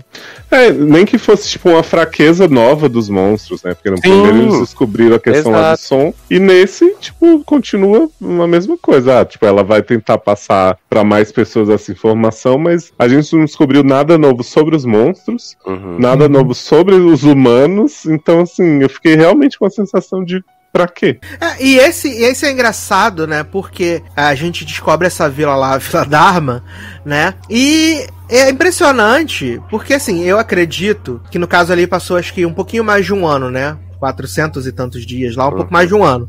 E assim, não é possível que, tipo, não tem mais nenhum exército, não tem nem mais uma força de defesa, sabe, também. Porque assim, se para mim ficaria, faria mais sentido se eles vão ali pra Ilha Dharma, e nessa Ilha Dharma, além dessa galera que tá só ali, apenas vivendo, just vivendo, porque os monstros no nada, exceto o que pega carona no barquinho, no fundo do barquinho, é, tivesse uma galera militar, entendeu? Que aquilo ali fosse um sinal de propósito para que as pessoas pudessem ir para ali, né? E aí essa, essa galera tá ali montando uma linha de defesa, porque isso não existe, não existe uma linha de defesa. E aí no terceiro filme, eles vão ter que perder um puta tempo para poder criar uma, uma linha de defesa para justificar o motivo de saber que o, aquele ruído do, do aparelho auditivo é um negócio que afeta e deixa eles vulneráveis para que você possa matar eles. Porque você poderia ter criado isso agora no segundo filme e no terceiro filme realmente ser uma questão do desfecho. E aí você não, você não utiliza isso em nenhum momento, né? Porque você não tem nenhuma linha de defesa, só humanos normais que estão ali apanhando e morrendo pros monstros e essa família é super foda. E é só isso, entendeu? E aí fica assim, tá, e no terceiro, o que, que vai acontecer? Eles vão continuar fugindo e vão Mas, continuar mas, usando mas, mas a aí acho de som. que nesse segundo eles quiseram colocar água como linha de defesa, né? Pelo que eu entendi, né? Assim, Ah. só o fa... Não, assim, porque ali era, ali era uma ilha, pelo que eu entendi. Não, era Ah, mas uma tem um ilha, eles pedaço- estavam ali escondidos. Eles estavam ali escondidos porque os monstros não nadam. Exato. Não, mas tem um pedaço do filme que eles nadam. Aí depois eles voltam. É, porque aí não era interessante pro Tem um roteiro, né? pedaço que eles nadam? Tem quando eles fogem da galera do Walking Dead ali, os, os bichos dão as duas braçadas ainda pra matar umas pessoas, depois Ah, não, voltam. ah, estão se afogando só, não tá. não é, por exemplo, no outro filme que a gente vai comentar, que o povo constrói um negócio no meio da água, só que os bichos, é, é, todo mundo já sabia que eles nadavam, né? Então não Ah, fazia o menor sentido. Exato, mas tudo bem, vamos chegar lá. Não, e aí, assim, não, eu, eu, eu entendo isso, Taylor, mas eu realmente acho que você precisava ter uma centelha de que existe alguém ainda defendendo a, a Terra, sabe? Porque não Ah, existe sim, isso. Entendi, entendi. aham. Sabe, ali dentro poderia ter, sei lá, o personagem do Digimon Rousseau, que Uhum, serviu pra uhum. nada, vários nada. Podia ser um militar que tá ali, e aí mandou o sinal pra que as pessoas pudessem estar ali pra lutar com os monstros. Porque acho que faria sentido, entendeu? Uhum, Ou dentro da uhum. comunidade ter uma pessoa que tá tentando. Porque até agora a gente não viu ninguém que tá batalhando Ninguém pra resolver revi- essa questão. revidou, né, pessoal? Uhum. É, Tá só estão deixando só o pau pensando comer em e é isso aí. sobreviver. Eu Mas fiquei a pensando. Sim. Sim. Eu fiquei pensando como é que venderam esse filme pra Dimon Rousseau fazer, né? Falar assim, Dimon, você vai fazer um cara que vai ser a super esperança do negócio, que vai estar indo a menina pro seu núcleo e tal. E aí você vai sair dar uma volta de carro com eles, aí você vai chegar num lugar que você não vai fechar a porta da garagem, você vai ficar de mimimi discutindo e vai ser morto. Aí ele, ah, legal, gostei muito, vou fazer isso. Bacana, onde que eu assino? Tudo que eu sempre pra- sonhei. né? Mas Digimon, Digimon, você precisa pagar suas contas. Mas eu acho que se tiver mais filme, Já não vai ser. né, viado? É. Eu acho que se tiver mais filme, não vai ter só mais um, não. Vai ter vários e Amy Blunt já morre no próximo com as crianças seus Socorro. protagonistas. O terceiro tá confirmado, né, pra 23, né? O terceiro tá confirmado. Ah, é? Pra 2020. É, e não vai ser o John Krasinski que vai dirigir, né? Vai ser outro diretor. Então, menino, Uhum. Amy Blunt vai morrer no próximo. Já tô prevendo. Eles vão fazer Quarteto Fantástico na Marvel, por isso. Isso. Vai poder ficar perdendo tempo com esse negócio. Vai enfrentar o Mephisto junto também. Adoro!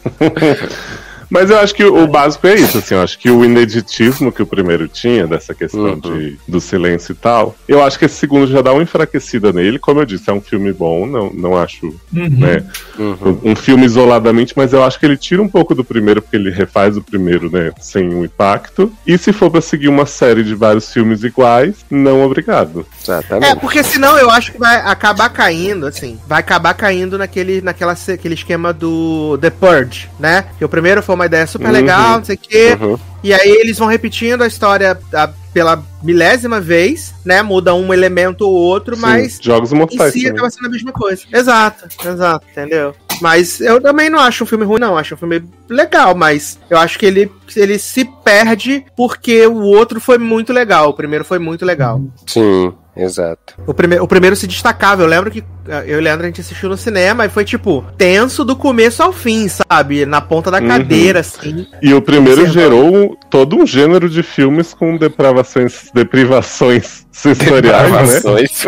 Adoro. Adoro.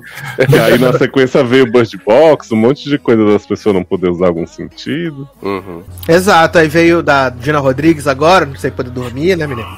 Porra, incrível, hein? um legado de um lugar silencioso, realmente. Olha, olha o que você criou. É por isso que ele vai piorando conforme o passar do filme, ó. Ele fez Sim. isso com algumas pessoas. É tipo Los Hermanos, né? Que o povo do Braincast fala. Los Hermanos não é tão ruim, mas o legado que ele deixou no Antônio. Ai, ai. Adoro, gente. Maravilhoso. É, mas seguindo aqui no, no rolê dos ETs, então, vamos falar de A Guerra do Amanhã. né? Agora sim, Ai, filme bom. Agora eu vou fumar. Novo longa do Garoto, Prime ouve a Video, gente, né? você vai amar. Menino, Matou é maravilhoso. Ah, longa do Prime Video, né? Que ia sair no cinema, só que aí, por causa do Covid, a Covid Tour, né? A Paramount foi super malaca e vendeu esse filme por 200 milhões para a Amazon Prime. Eita, teve golpe.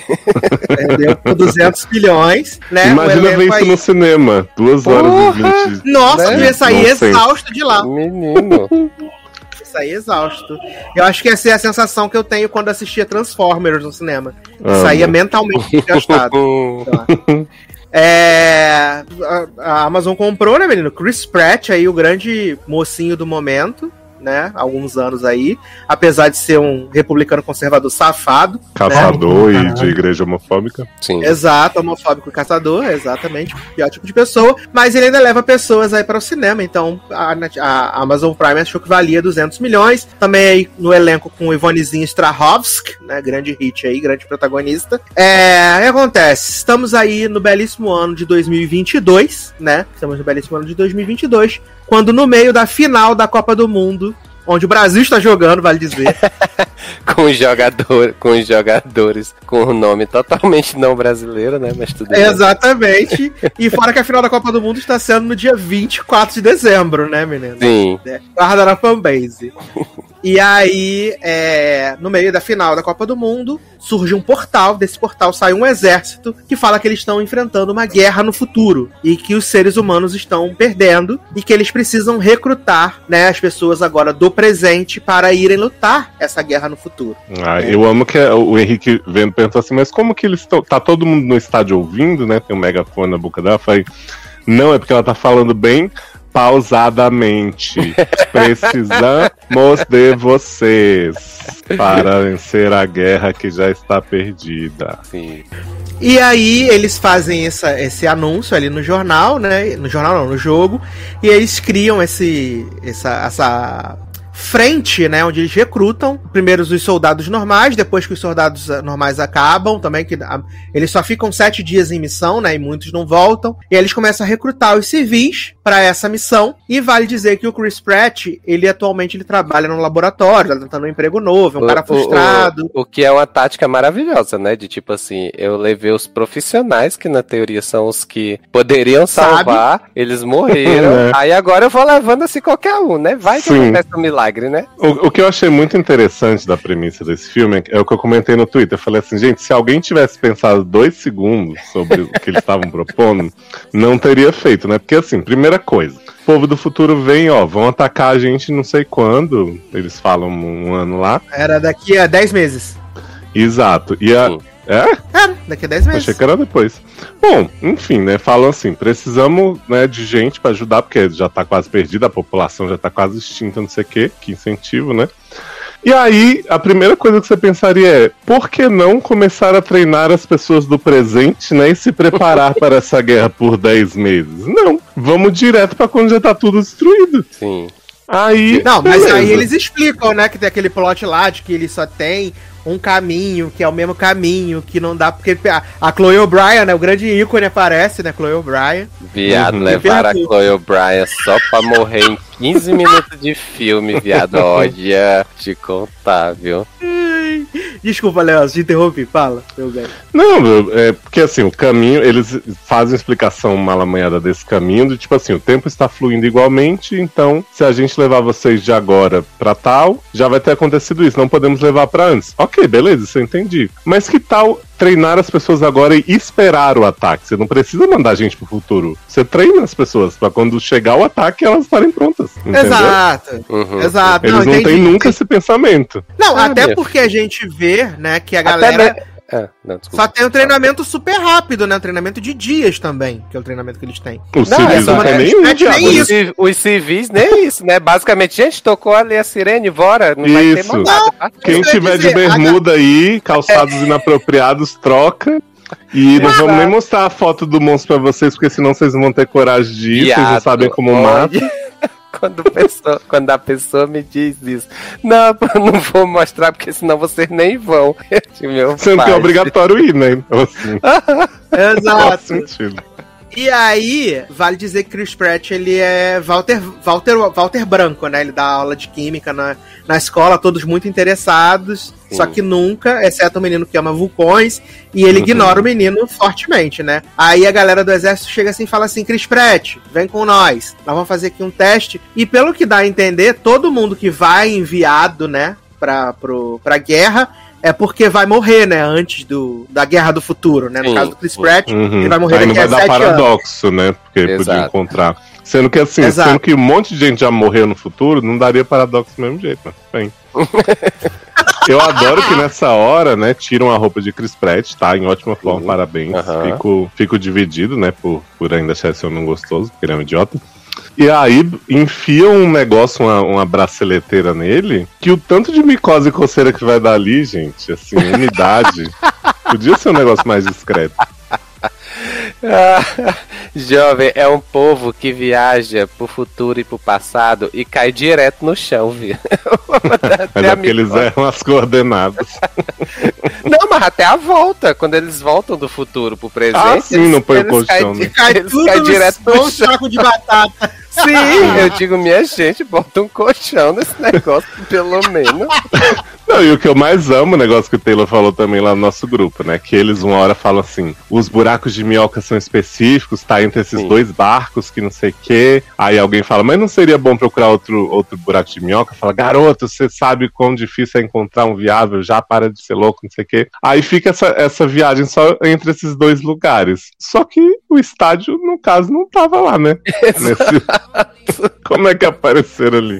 Ou seja, esse negócio ele sempre, ele sempre quebra, né? Porque ele sempre manda pro local que não tá planejado, né? Sim. Exa não, não manda pro lugar planejado, mas de certa forma planejado, né? Porque quando o Chris Pratt vai lá pro, pro rolê do futuro, que aí, ah, não, meu Deus, as coordenadas estão erradas, aí começa a morrer metade do exército, Sim. morre metade do exército, né? a outra metade cai dentro da piscina. Aliás, eu queria saber como o Chris Pratt, em queda livre, ele conseguiu fazer um desviar no ar pra cair dentro da piscina, porque ele não ia cair na piscina.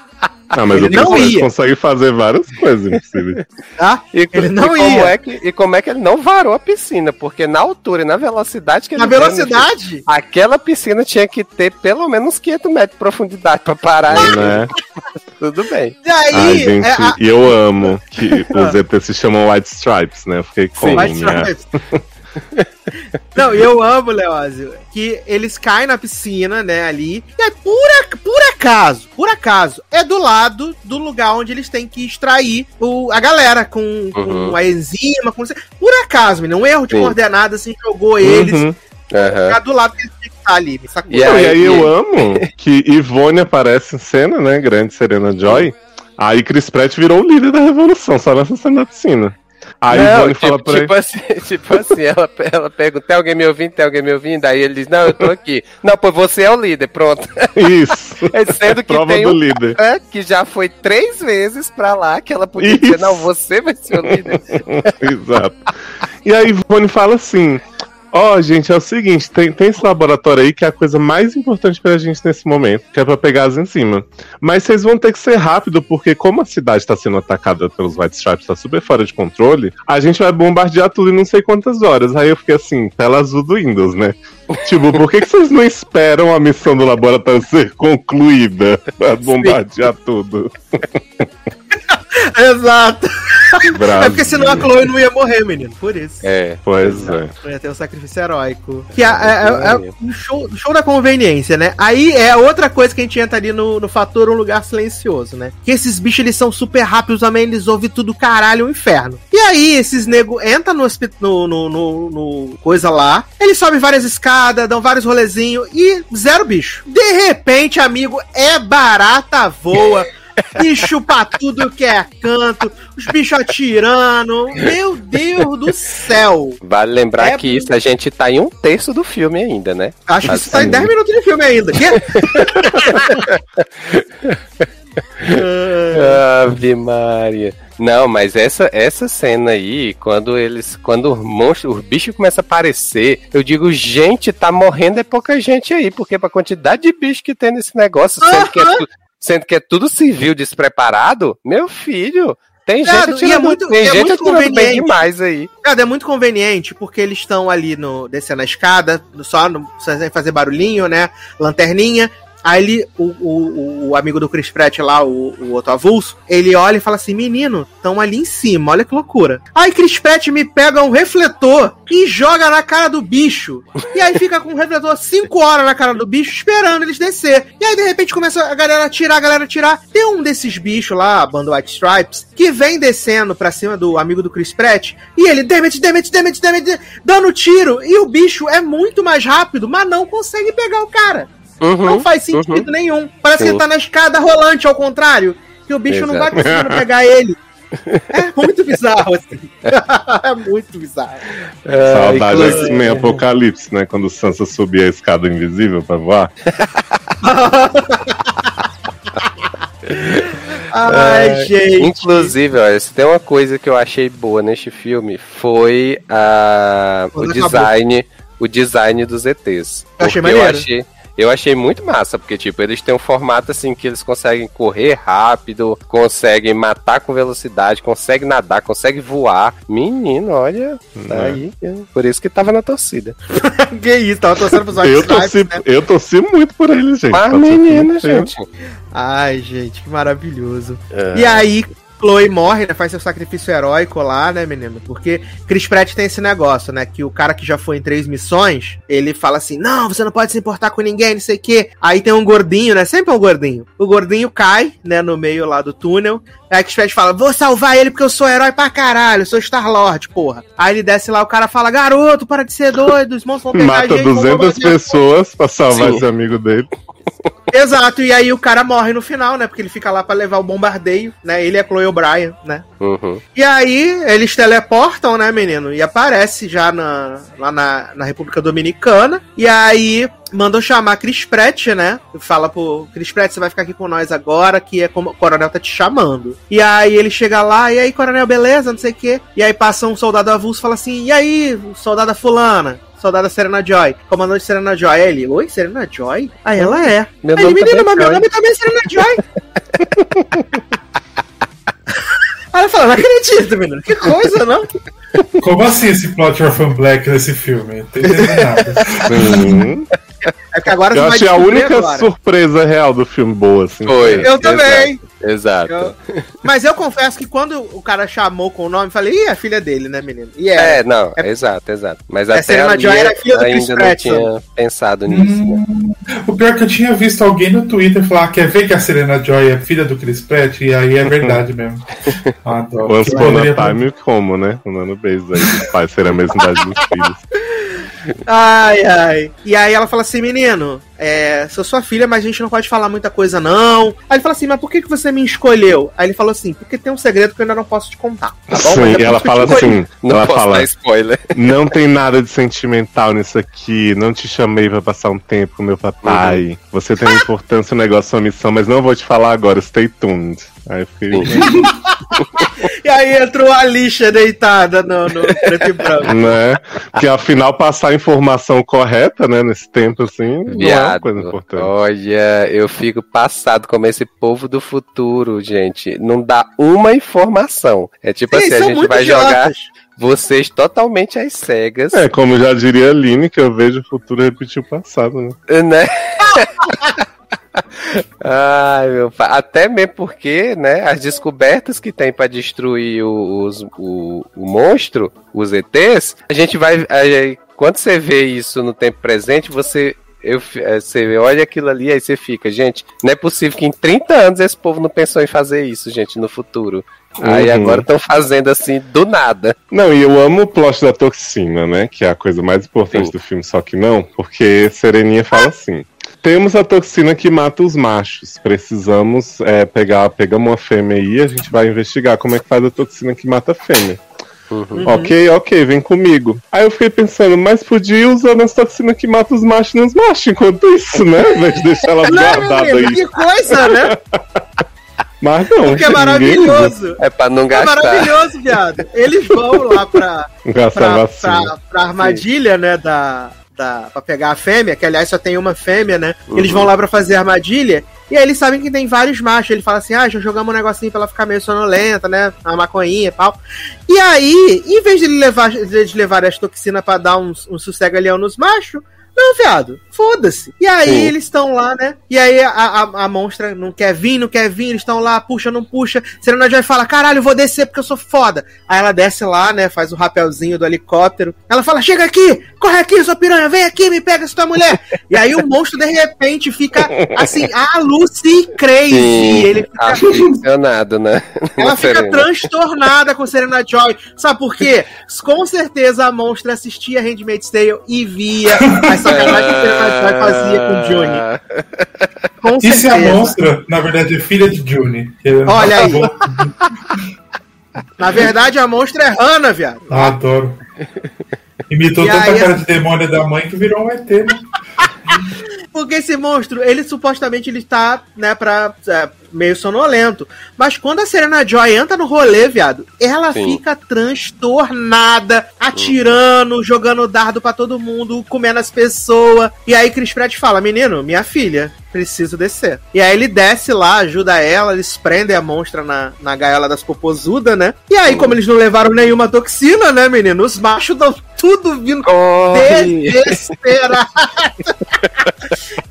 E é maravilhoso, porque os machos derrubam helicóptero, matam as pessoas, mas eles Uhum. não conseguem pegar o carro que tá com Serena Joy e com o Chris Pratt. Exatamente. Não Exato. conseguem. E, Ai, e cara, o, muito e, o e, e melhor, né? Eles também não conseguem chegar na praia, né? Que tipo assim, Aham. Vamos lá Sendo que eles praia. acabaram de sair da praia, porque quando passa o Exata, helicóptero. exatamente, eu digo, gente, os, os, os ET não gostam de bronzear no sol da praia, né? Porque só pode, porque tava ali. Que é White Tava Stripes, ali. por isso. É, Não pode pegar pode sol. ser, né? Tudo albino. É, supremacistas brancos. Sim. Meu Deus. Ai, aí tem uma cena maravilhosa, né? Que eles param com o Jeep na praia. E aí Serena Joy fala: Por que você não era feliz com a sua vida? Você era todo depressivo. E aí você me abandonou. E abandonou mamãe. Ah, E aí, um dia, eu sofria muito. E aí, um dia, sete anos depois, eu recebi uma ligação que você tava no hospital. E aí, eu fui lá e eu vi o seu último suspiro. Você morreu. E aí, eu não pude dizer nada. Mas eu não te trouxe aqui por nada sentimental. Porra, né? Maravilhoso, assim. Ivone jogou toda a M-card dela ali, né? Entregou. Serviu muito. Uhum. E o Chris Pratt é um cara de cu, né, gente? O que que tá acontecendo? e aí ele fica, aí ele fica triste, né, menino? E aí eles voltam lá pra, pra Fortaleza da Solidão, né? Que é no meio do mar, com duas, com duas coisas de muro, né? Impenetrável. Aí ela fala assim, menino, trouxemos aqui a bichinha, toda hora tô dando um, um narcolex pra ela ali, ela dá a desmaiada, a gente tira um. Mas tem que dar o narcolex de hora em hora, que senão ela fica agitada, né, menino? Sim, exato. E aí eles falam assim, ah, que a gente tem que E a, monstra, e a monstra olhando pra eles, né? O inocente. Menina, eu tô aqui só descansando o olho. Sim. Wait. Aguarde. Aguarde e confie. Ela fala assim, menino, que agora tirou aqui a- as- o sangue dela aqui, então vai ter que fazer o teste da plaquinha, né? Bota a plaquinha, vê se vai dar aí o match da vacina, né? Se vai ser AstraZeneca, se vai ser Pfizer ou se vai ser Coronavac. Aí eles ficam lá, não sei o quê. E aí, Serena Joy revela, né? Que ela não poderia revelar porque que ela levou o Chris Pratt, mas ela revela, né? Porque a gente vai fazer a toxina aqui, se tudo der certo, graças a Deus. Você vai levar a toxina para o passado e aí tu vai matar, produzir em larga escala e matar os bichos na hora que eles surgirem, beleza? Não, é pior. Ela fala assim: você vai voltar pra Uhum. produzir Ah. em larga escala e mandar de volta pra gente. Mandar de volta, é verdade! Exato. E vai mandar Porque de volta assim, pra mim. tela azul de Oi. novo. Gente, é muito verdade. burro. Porque se fosse isso de produzir e matar os bichos quando chegasse, faria sentido, né? O que esse filme. Exato. É verdade, Uhum. é verdade. Até Ele vai mesmo porque produzir larga esse escala povo- e levar de volta. É verdade. Até mesmo que se esse povo for cair do jeito que eles caem toda vez, vai quebrar os vidros do dia, né? De toxina. Né? E ela, e ela fala assim: você é a única pessoa que pode fazer isso. Eu fiquei assim, gente, literalmente qualquer pessoa no mundo é melhor que Poderia Chris Pratt fazer missão. E aí ele começa um drama de ai, mas eu vou te perder, que não sei o que. O garoto, sua filha tá viva no passado, para de ser louco. Sim. Isso é louco, exato. E se vocês ganharem a guerra no passado, ela vai continuar viva no futuro? Para de ser doente, pelo amor de Deus. Exato. E aí, de repente, menino, é aquela cena de Guerra Mundial Z, né? Dos zumbis, né? Que vem os White Stripe, tudo fazendo igual Jesus, andando por cima das águas, menino, uma loucura. Uhum. Os homens destruindo os muros. E aí os soldados, meu Deus, não acredito! Eles conseguiram passar essas duas barreiras de defesa no meio do mar, meu Deus, que loucura. Primeira vez aí- que tô vendo nadando, né?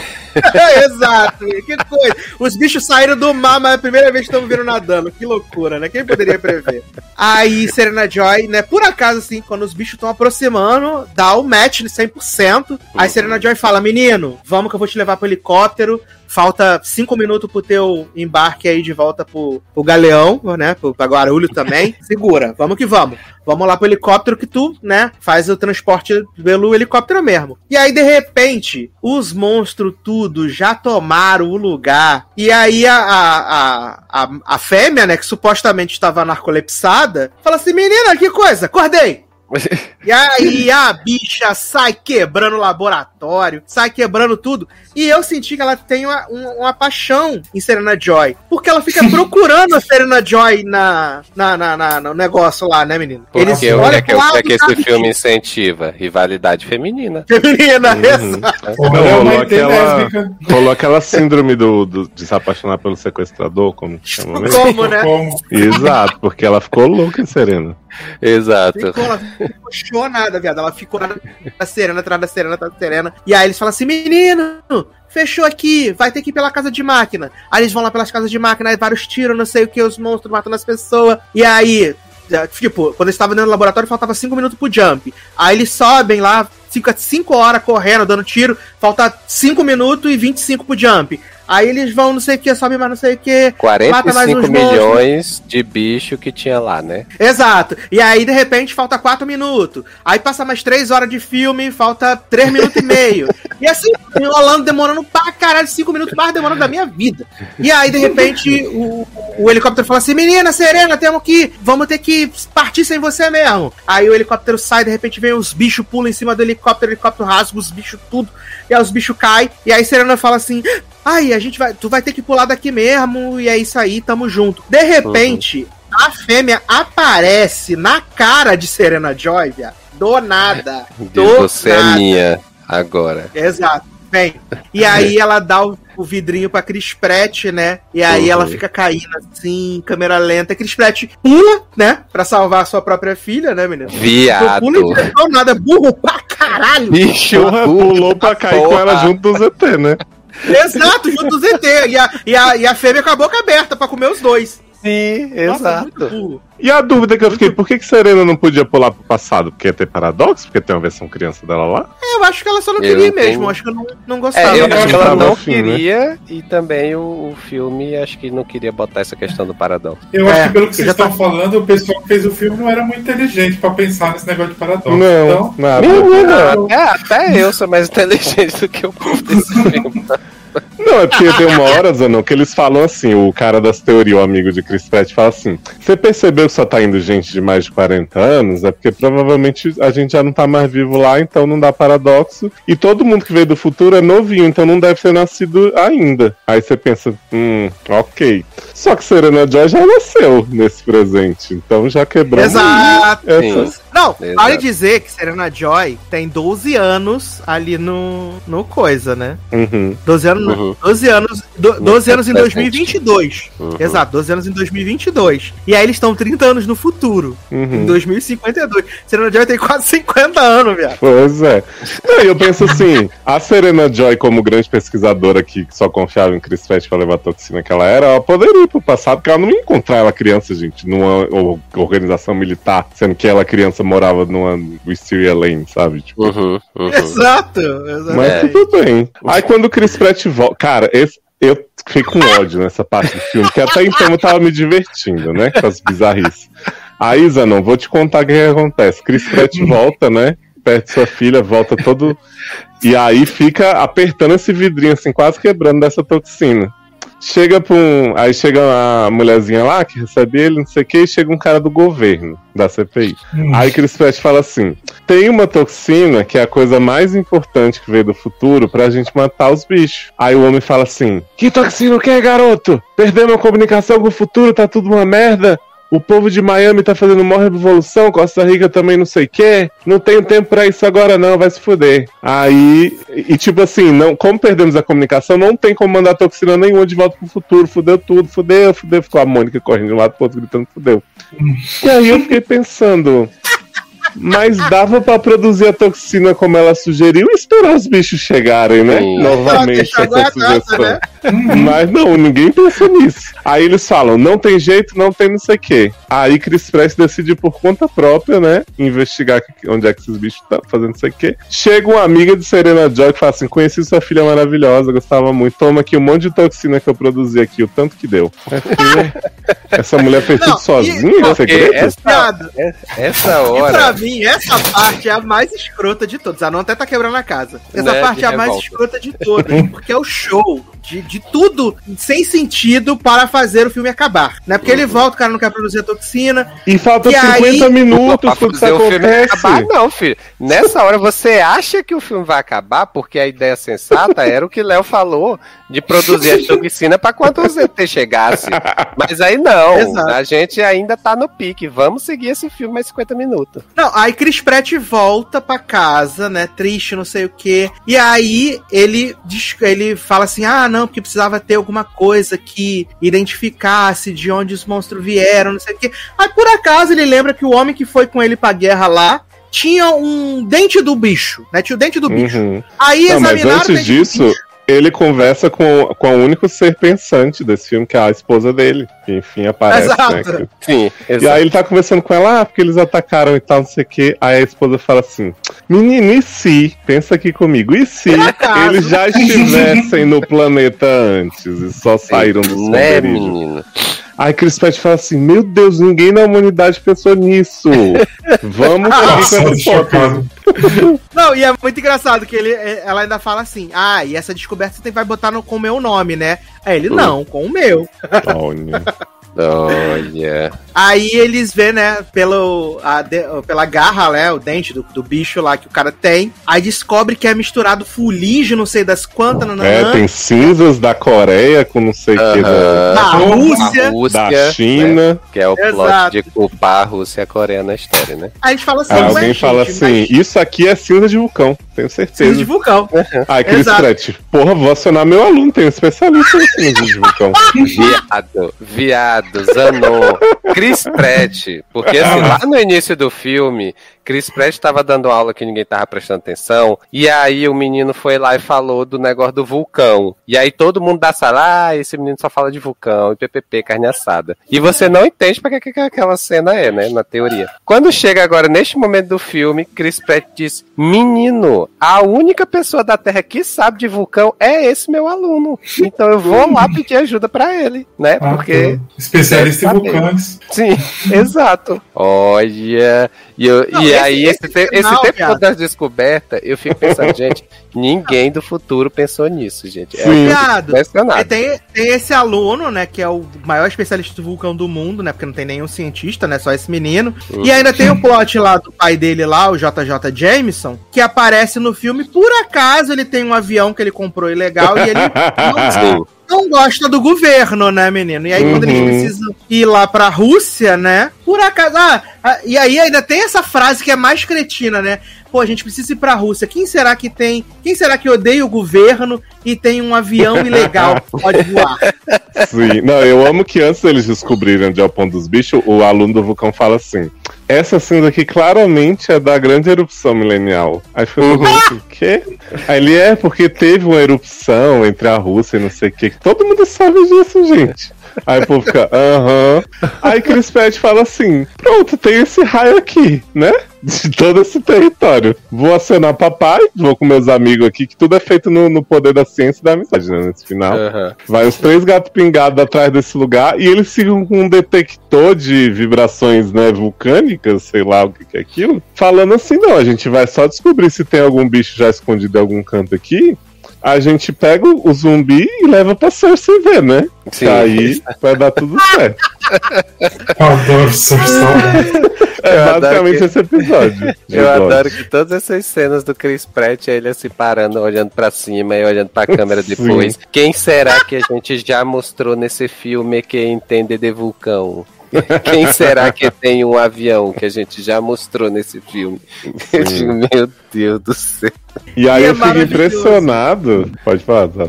Não, que é maravilhoso, né? Que eles fazem o voo, né? Aí eles chegam lá com aquelas motocas de neve, né? E aí, tipo, é um Uhum. mundo de neve. Um mundo de neve. Aí eles estão lá, anda 300 metros, aí Chris Pratt para e fala: "Ah, Estou sentindo uma vibração elétrica aqui. Olha, o, o painel da moto solta pelo ar, né? Uhum. está, está piscando. E aí, "Ah, será que é aqui? E aí, de repente, tem um buraco gigante no meio da neve. Olha, Sim. sinceramente. Aí Chris Pratt fala assim: bom, encontramos, vamos voltar a avisar o governo. Aí JJ diz: Você quer levar isso para a ONU ficar discutindo vários anos enquanto a gente chega mais perto da nossa morte? Uhum. Vamos resolver isso aqui agora mesmo. Aí você pensa: que bacana, Chris Pratt vai antecipar o ataque ao mundo, né? E aí vai acabar antes. Tô, tô muito feliz pelos White Stripes, né? Que essa vitória. Mas nada, nada, Zanon, é melhor do que a explicação de por que, que os White Stripes chegaram na Terra. Ah, eu amo. Ok, então. Eles encontram lá uma nave com uns ET que não são os White Stripes mortos. Uhum. E aí Chris Pratt fala assim: Menino, eu acho que esse povo tava, tava viajando aí, Tava levando passagem, esses né? bichos pra outro lugar, caíram aqui sem querer, morreram, congelaram tudo. Que loucura, né? Tipo, nem, nem tinha nada a ver com a Terra Guerra e o povo veio parar aqui à toa. Aí Foi o passeio que deram. Basicamente. Aí eles encontram um monte de white stripes congelado numa câmerazinha assim, né? E fala, bom, o que, que a gente pode fazer? Vamos pegar uma toxina aqui, enfiar em um e ver se funciona. Viado. E assim, eles podiam ter levado um gás, uma bomba, qualquer coisa pra Uhum. soltar dessa toxina pra matar tudo de uma vez. O que é que eles levam? Ah, que Dez isso, né? Mas é melhor fazer um por um, fazer Né? um por um, menino. Vamos levar 10 seringas na mão pra, pra matar um Não, nem. por um. E outra coisa que não faz o menor sentido é que eles espetam lá o, o- a Coronavac, né? Pra matar as Covid. E aí as Covid faz, né? Reage. Só que aí, de repente, because reasons, os outros resolvem acordar do nada. Do Ué, na- porque o barulho, né, nem? Oxe, o outro fez, silencioso. se Mas eles não estrebuchou estavam congelados. Silencioso.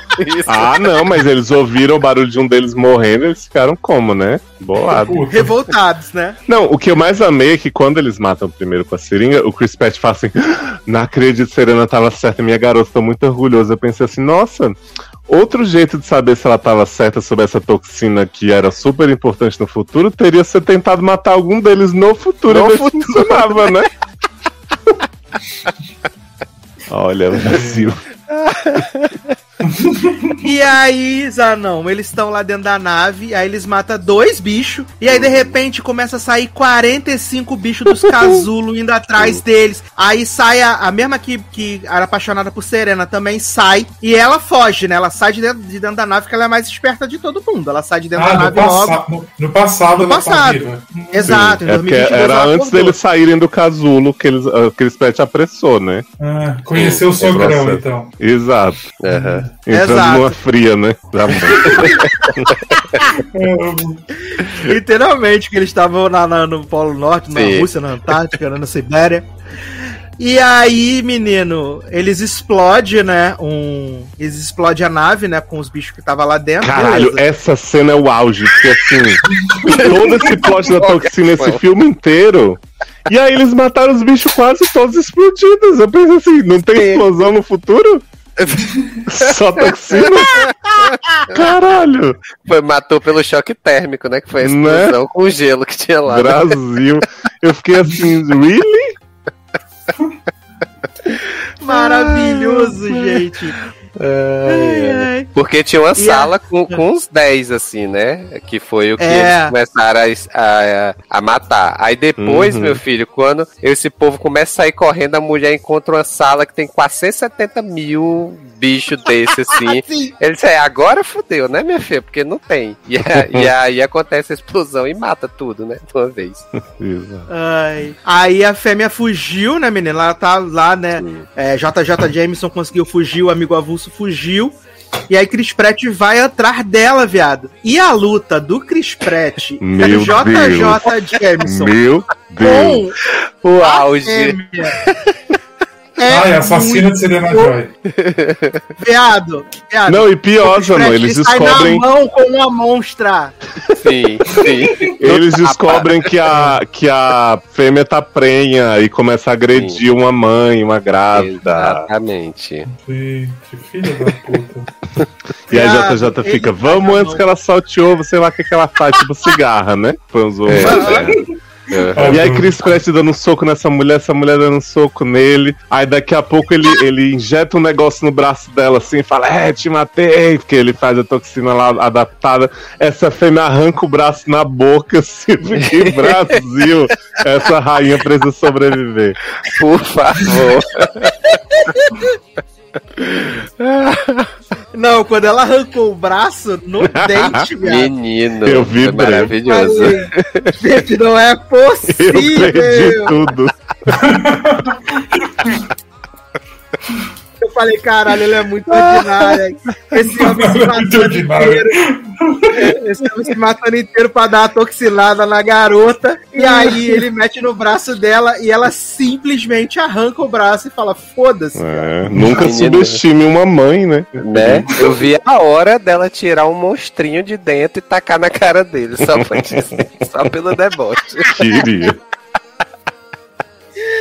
Ai, meu Deus do céu. E aí ele luta, ele monta na monstra, ele luta com a monstra, tipo, ele dá soco na monstra. É muito Aí ele enfia um tubo com toda a toxina do mundo na boca dela, assim. Uhum. Aí JJ, because of reasons, faz um corte na mão, começa a balançar pra monstro e sai correndo pro Exato, não abismo. faz sentido. Gente, esse. Olha.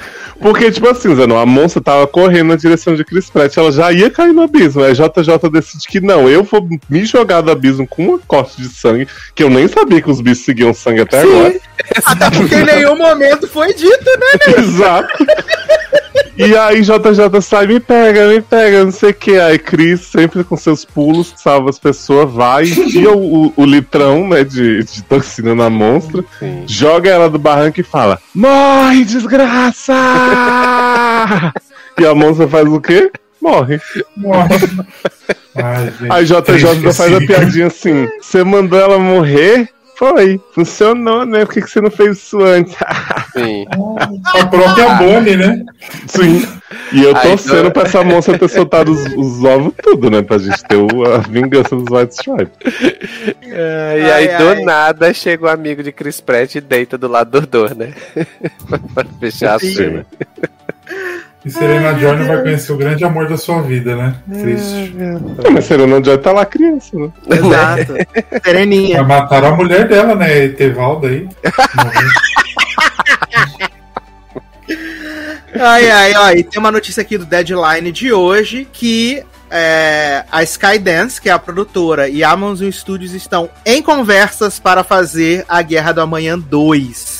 Amo. Vem E aí. trazer o diretor, o roteirista e Chris Pratt de volta, Stra Ivonezinha, Beth Giplin também e JJ Jameson, tá? E a O mundo monstra, é né? outro, né?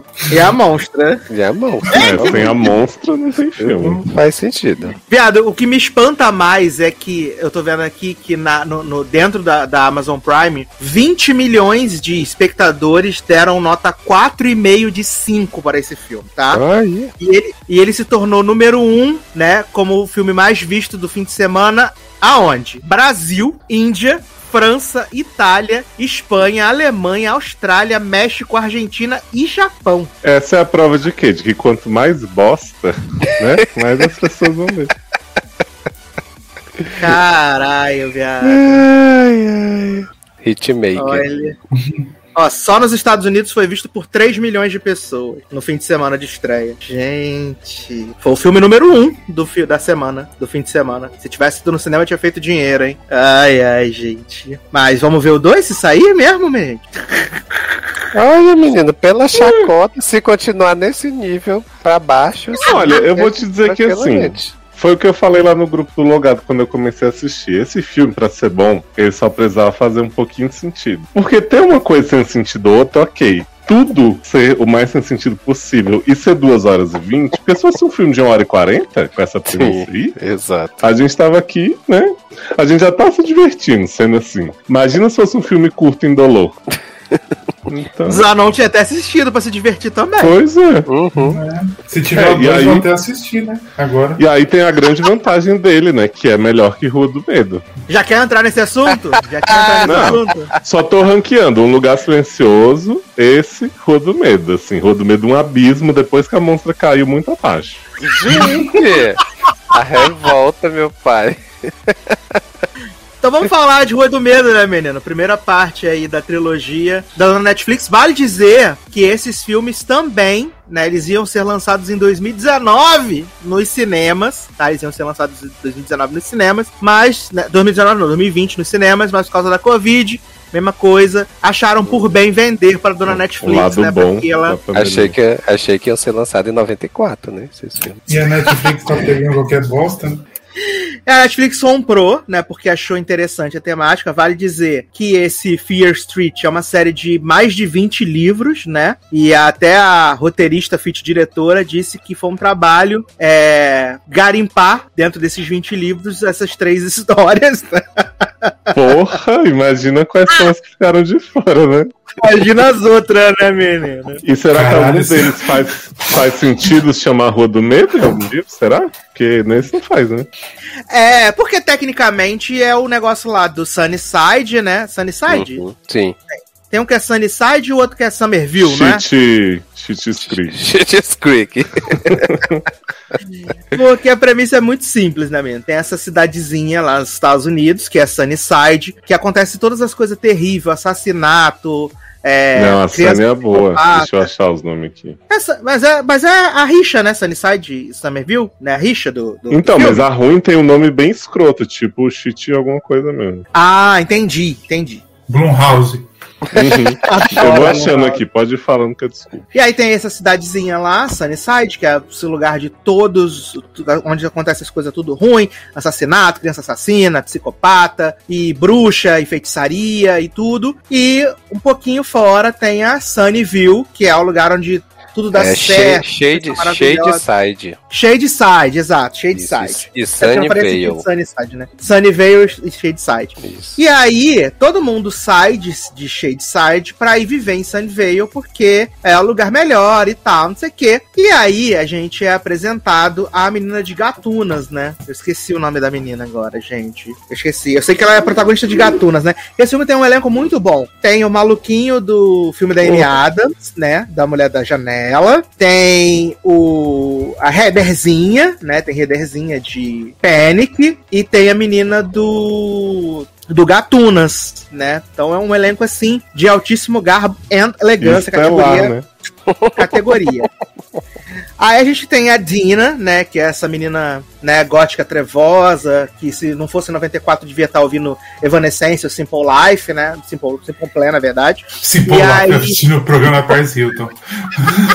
É porque eu misturei a música, né? Welcome to my life, né, menino?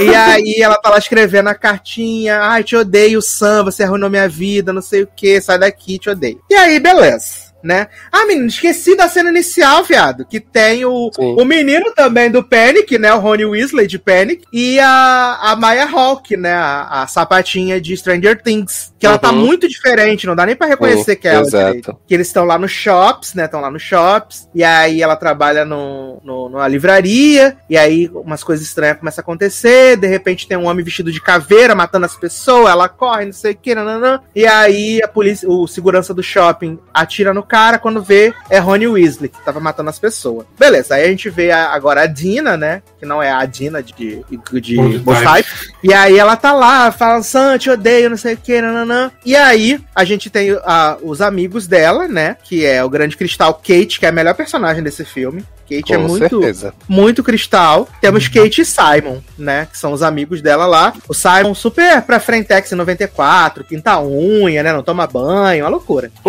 e aí tem A Revolução de 94, né? Não tomar banho. Sim. Exato. E ela tem um irmão também, que é o Josh, né? Que só fica lá na internet de escada, né? No chat da UOL, Sim. falando assim: menino, essa cidade aqui é muito sinistra, né? Aí ela, é, caralho, tu ficou sabendo o negócio das bruxas? Pô, fiquei sabendo, né? Várias bruxas. Ah!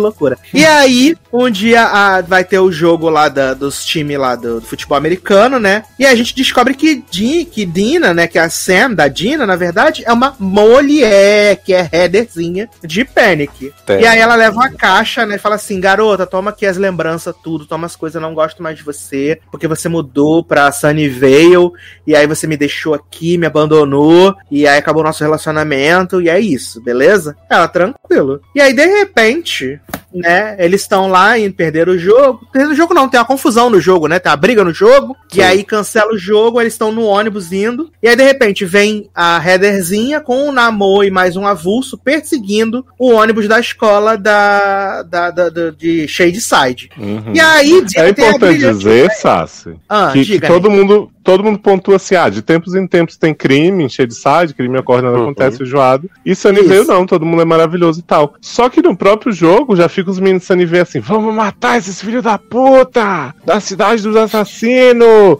E aí fica brigando e tentando furar os olhos um do outro e fica assim, gente, que, que lugar saudável, né? saudável, né? Um bom lugar pra se viver, né, menino? Sim. Exato.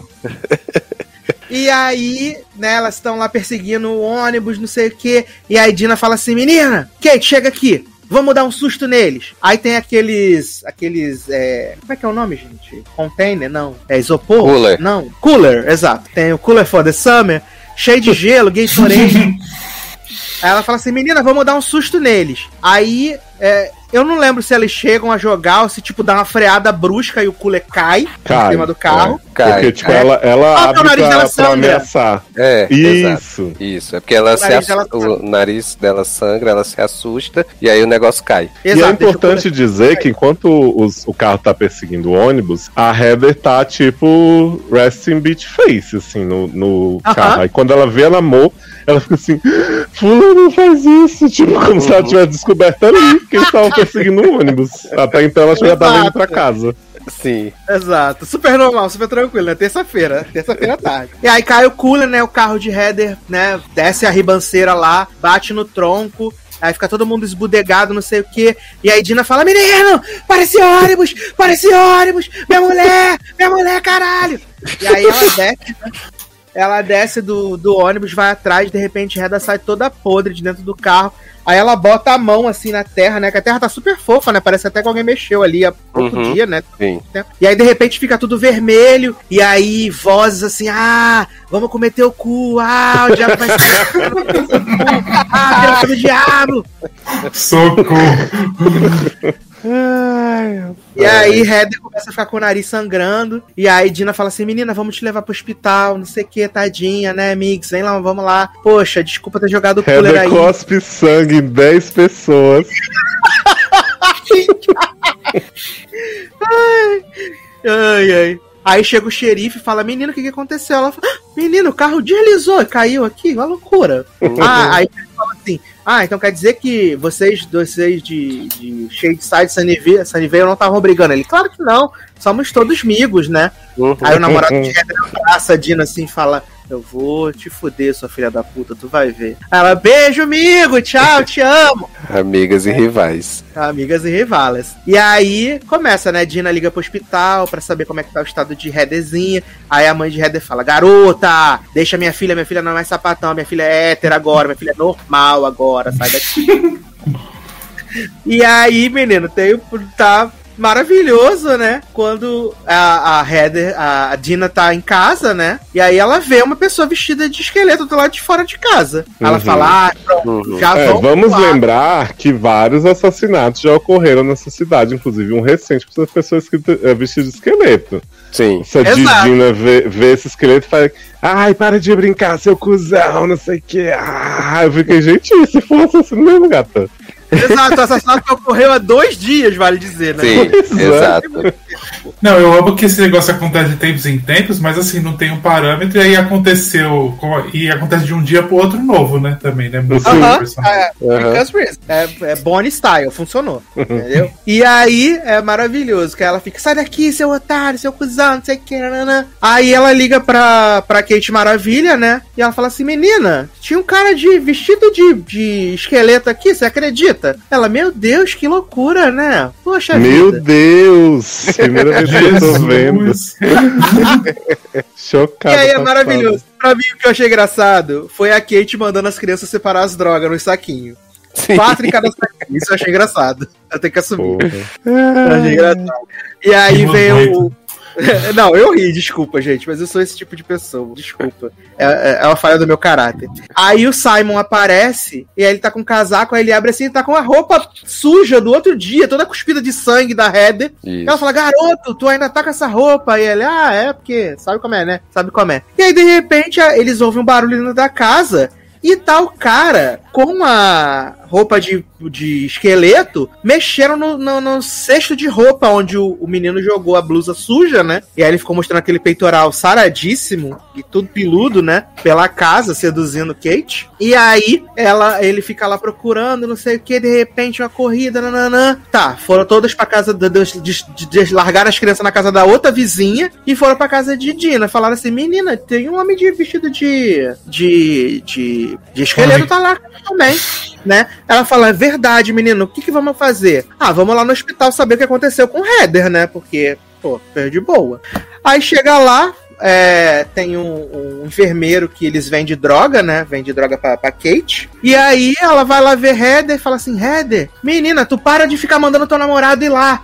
Vestido de esqueleto assusta nós, hein? Ela, garota, meu namorado tá aqui, acabou de vir. Ela, você é mentirosa, você é mentirosa, você quer ser normal agora? E tu fica mentindo na minha cara, tua cara nem arde, não sei o quê. E aí, de repente, aparece o namorado, né? Da, da coisa, da, da Heather. E fala assim, garota, o que, que tu tá fazendo aqui? Aí ela, não tô fazendo nada. De repente, esse homem, né, só vê uma faca, né, em cima do cara, assim. No, o homem cai. Começa a cuspir sangue. Começa a cuspir sangue. E aí, as mulheres correndo, Heather correndo, não sei o quê. E vale dizer que o hospital tava cheio, né? De repente, o hospital tá vazio, né, menino? É, né, como, todo, como todo filme de terror, né? Eu achei isso interessante, que o hospital tava cheio, tinha gente na sala de espera. Mas hum. quando o, o Skeleton Face mata o namorado da coisinha, Já depois tá, o hospital tá todo uhum. vazio, só uhum. tem a, a enfermeira da, da entrada morta, mas o hospital tá vazio, velho parou de funcionar, né? Não, sabe, sabe o que, eu fiquei impressionado? Porque assim, quando o filme começa, né, mostra ali a historinha da cidade e tal, foi, pô, é interessante, deve ter sido algo que a cidade que hoje vive a prosperidade jogou de maldição na outra, não sei o que, fiquei, fiquei intrigado. Aí eu, eu até pensei assistindo, foi bom, se matar alguém da cidade do bem, que não costuma acontecer, né, matar alguém de Sunnyvale, dá merda, dá, um, dá um, uma movimentada aí. Aí a primeira mostra desse menino namorado de Heather, que é de Sunnyvale, e fica por isso mesmo. Depois, mais tarde, ninguém sente falta, ninguém fala nada. É um menino influente, famoso, quarterback. Mas não, é, foi só uns drogados aí de, de de side que aprontaram. Safadinhos. aí eu fiquei meio perdido a partir daí. E aí, menino, esse filme é simplesmente uma sequência de escolhas erradas, né? Porque eles roubam a ambulância, aí vão lá na, na, no xerife falar: menino, o homem do, do, do dos, dos do, do Skeleton Key tá vivo, né? Ronnie Weasley tá vivo. Ele, garota, Ronnie Weasley tá morto. Ele falou, claro que não, a Ronnie Weasley tá vivo. Uhum. Aliás, o truque de Dina pra roubar a pistola do policial Olha, sinceramente, esse homem não sentir que ele, ela abriu o coldre dele, arrancou a pistola. Viado, se, se, o policial não nota isso, né? Tá explicado porque que acontece tanto crime lá. e eu amo que o irmão da Dina, ele é para esse filme o que o garoto do vulcão foi para Chris Pratt, né? Porque ele é uma enciclopédia ambulante Sim. de assassinos que foram possuídos pela bruxa. Ele vai contando cada um que tá perseguindo eles. Ah, essa aqui é a fulaninha que vai aparecer no filme 2. Esse aqui não sei quem. Aí a bruxa em tal. E aí você fica assim, tá. E ele tem uma, uma conversa que ele faz por Mirk, né? De uma pessoa que tá interessada na história, que também vai, vai costurando isso aí. E nada faz sentido, assim. Você fica só, tá, né? E eu amo o plot que a Heather tá sendo perseguida pela bruxa porque botou a mão na terra sagrada dela. Então Exato. todo mundo foi possuído algum dia foi por isso? Exato, não faz sentido nenhum. Sim, não, e aí tem um plot maravilhoso. Sangue, né? Lá. Sim, não, eu amo que o menino que todo mundo acha um gostoso, super bom personagem que eu acho podre, que é o menino da, da camisa branca cuspida de sangue. Passa uns dois Quem dias, ele vai pra casa. Viado, viado um, monte, um monte de gente no meu Twitter falando: Nossa, matou o gostosão, melhor personagem do filme, viado, não sei o que, é que absurdo. Leose, não é possível, Leose. Não é possível. Juro? Você tem que começar a selecionar. Você tá seguindo, tá seguindo é. a pessoa errada. não, na verdade não foi na timeline, foi que eu fui ver se tava alguém falando mal do filme e tava todo mundo lamentando a morte do gostoso e da outra menina, né? Hum. Mas enfim, eu só queria dizer que esse menino, ele tem essa camisa cuspida por sangue, ele passa dois dias com ela e fala assim: ah. A única camisa minha que tava limpa. Eu pensei, mas não tá, né, querido? Tá cuspida de sangue. Põe uma suja aí de qualquer outra coisa. Põe uma suja. Porque ele é um plot que todo mundo que tá correndo, todo mundo que tá sendo perseguido pelos assassinos é porque tá com sangue da, da Heather, uhum. que foi uhum. que mexeu lá no solo sagrado. Tanto que o irmão da Dina fala, ah, passaram direto por mim e tal. Só que mais tarde isso também cai por terra, porque um monte de gente que não tinha sangue nenhum é perseguida assassinada. Uhum. porque eles têm lá o, o, coisa, né, do, da Heather, e aí eles, eles, ele tem o Skeleton Face, né, Ronnie Weasley, tem a mulherzinha que era navalhava os homens, né? E tinha uhum. o cara lá, o, o Massacre da Serra Elétrica, que é do filme de, dessa semana, né? Isso. E, e eles todos ali estão trabalhando pelo espírito da bruxa, porque, né, Heather é, mexeu no solo sagrado. É because reason, porque senão não tinha filme, né? E aí é maravilhoso porque eles vão pra escola trocar de roupa, né? Trocar de roupa. E tem esse grande plano de, tipo, vamos matar as pessoas, né? Queimar Uhum. as pessoas. E aí tá aí. É importante salientar, Sassi, que não é só o hospital que esvaziou do nada. As duas cidades não tem uma viva alma na rua, porque eles ficam passando de um lado pro outro e não tem ninguém. Sim. Exato, os caras roubaram uma ambulância e tá tranquilo. Né? Ai, meu Deus, é maravilhoso. Aí eles vão lá pra escola, aí eles, né, fazem o truque lá de, de botar a Heather num lugar, de pegar o, o sangue, né, do machucado e botar no, no banheiro. Aí as assombração vem tudo, né, pra dentro do banheiro, eles botam fogo no banheiro e de repente as, as assombração viraram tudo umas gosminhas, né? Sim. E aí elas vão se refazendo, né? Elas vão se refazendo, eles falam assim: "Ah, Meu Deus, não acredito, não sei o quê. E aí, pra mim, tem o trope, né? Lá de. Pra poder fazer a ligação com a outra parte, né? Que eles descobrem que teve a, a morte no acampamento, né? Em Uhum. 1970 e alguma coisa. Uhum. E aí foi Jason que matou, mas teve a sobrevivente do filme, né? E Não aí eles. serve pra nada, né, esse telefonema. É, não, serve pra depois ela ligar no final e falar: É, Você achou exato. que acabou? Não acabou. Então, né? mas ali eles ficam tipo, vamos ligar pra ela pra descobrir, não sei o que, atende, atende, atende, atende, atende. Não atendeu, não, deixa pra lá. Ah, mas eu vi aqui Não, é que que a ela... Heather, a que a Heather fala, ela tá morta, ela morreu. Não, Uhum. Sim. Sim, no coisa do jornal, no, no rasgadinho no jornal. sim, mas no É. jornal fala que ela teve a parada lá cardíaca, não sei o que, e, e ela, e ela deduz, ela fala assim, bom, então se a bruxa vai assombrar a pessoa até o fim da vida, e Vida? ela morreu e voltou, é só a gente descobrir um jeito de você morrer e voltar, super simples, né? Barely an inconvenience. E aí... Os drogados tudo, ah, tem umas drogas do meu irmão que não sei o que, que ele usou, e eu fiquei assim, Brasil? E aí tem todo um tutorial, você toma esses. Cara, são 200 comprimidos por rodada, são três rodadas de comprimido, que ele começa a separar lá na farmácia. Sim, tem E fala 4 assim- mil comprimidos, é muita coisa. Você toma esses aqui, depois espera cinco minutos, aí espera o coração parar, é super simples. E Foi aí só não... não. não serviu pra nada, né? Exato. E mataram ela de outro jeito. Afogado, exato. E a outra fica, tipo, enfiando a, a adrenalina lá nela, assim, que o garoto é boca a boca que tem que fazer.